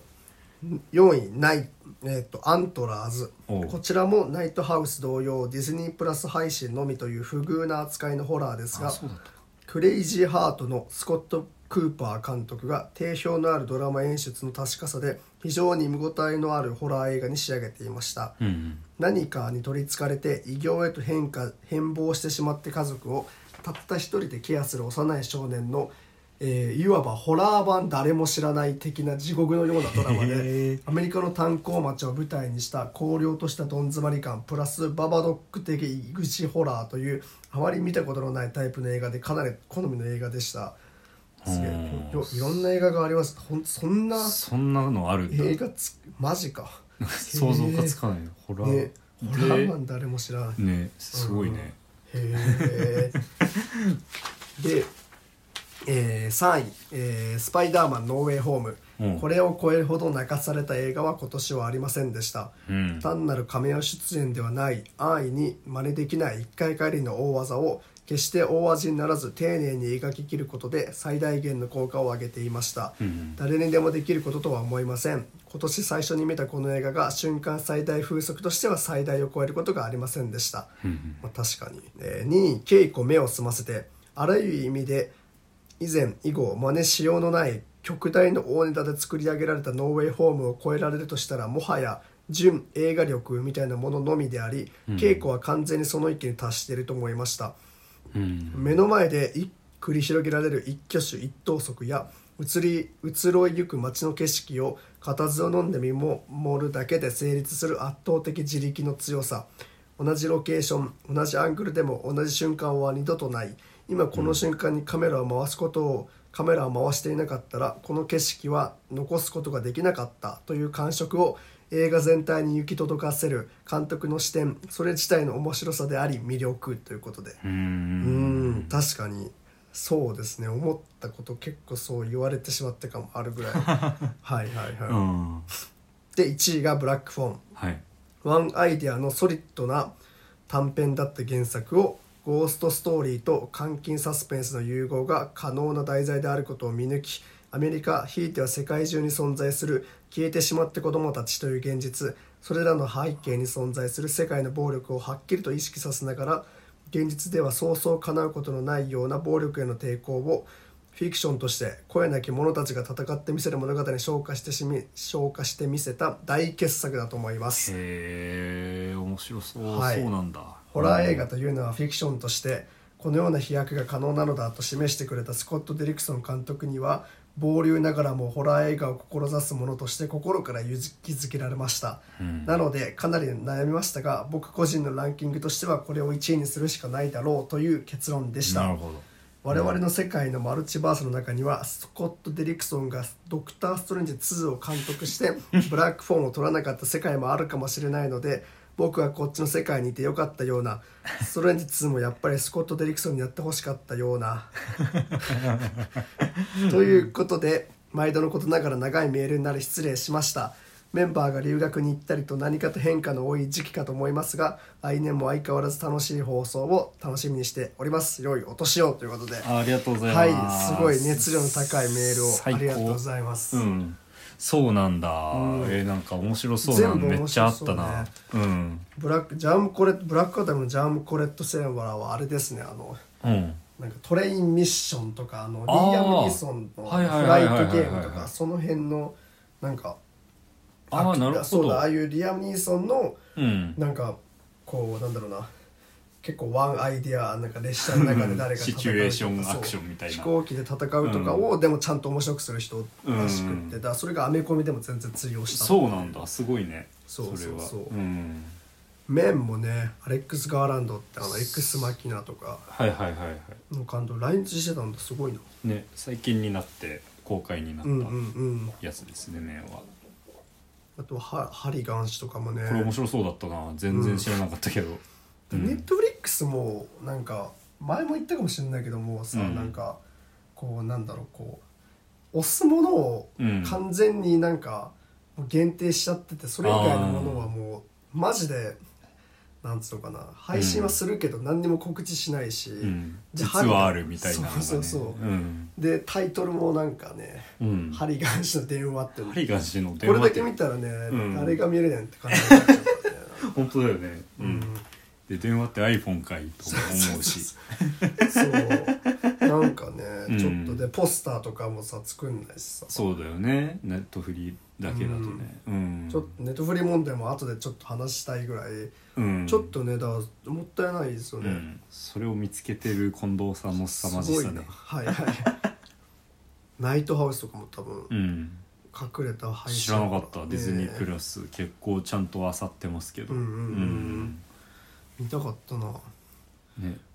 でバットマンもねやっぱ良かったっすよねザ・バットマンは良かったです本当に良かったうん、うんアントラーズもなディズニープラスでな、んうん配信になってたけど、あそっかううんんで結構あれですねなんかこうホラーにまあ多少偏ったランキングを送ってくれるのありがたいんですよねマジでそうだね確かにジ今ャン年ルのことをねそううん一回雑談会で話したけど、そのホラー映画フィルマークスで評価低くなる傾向にあるんじゃないかっていうのをあーそうだねはいはいはいはいはい突き止めたんで、切 そうこの説をね確かめるためにも評価ししてる人がしてる、ホラー映画ちゃんと見たいんですよね、確かに確かにうんブラックフォンは結構なんか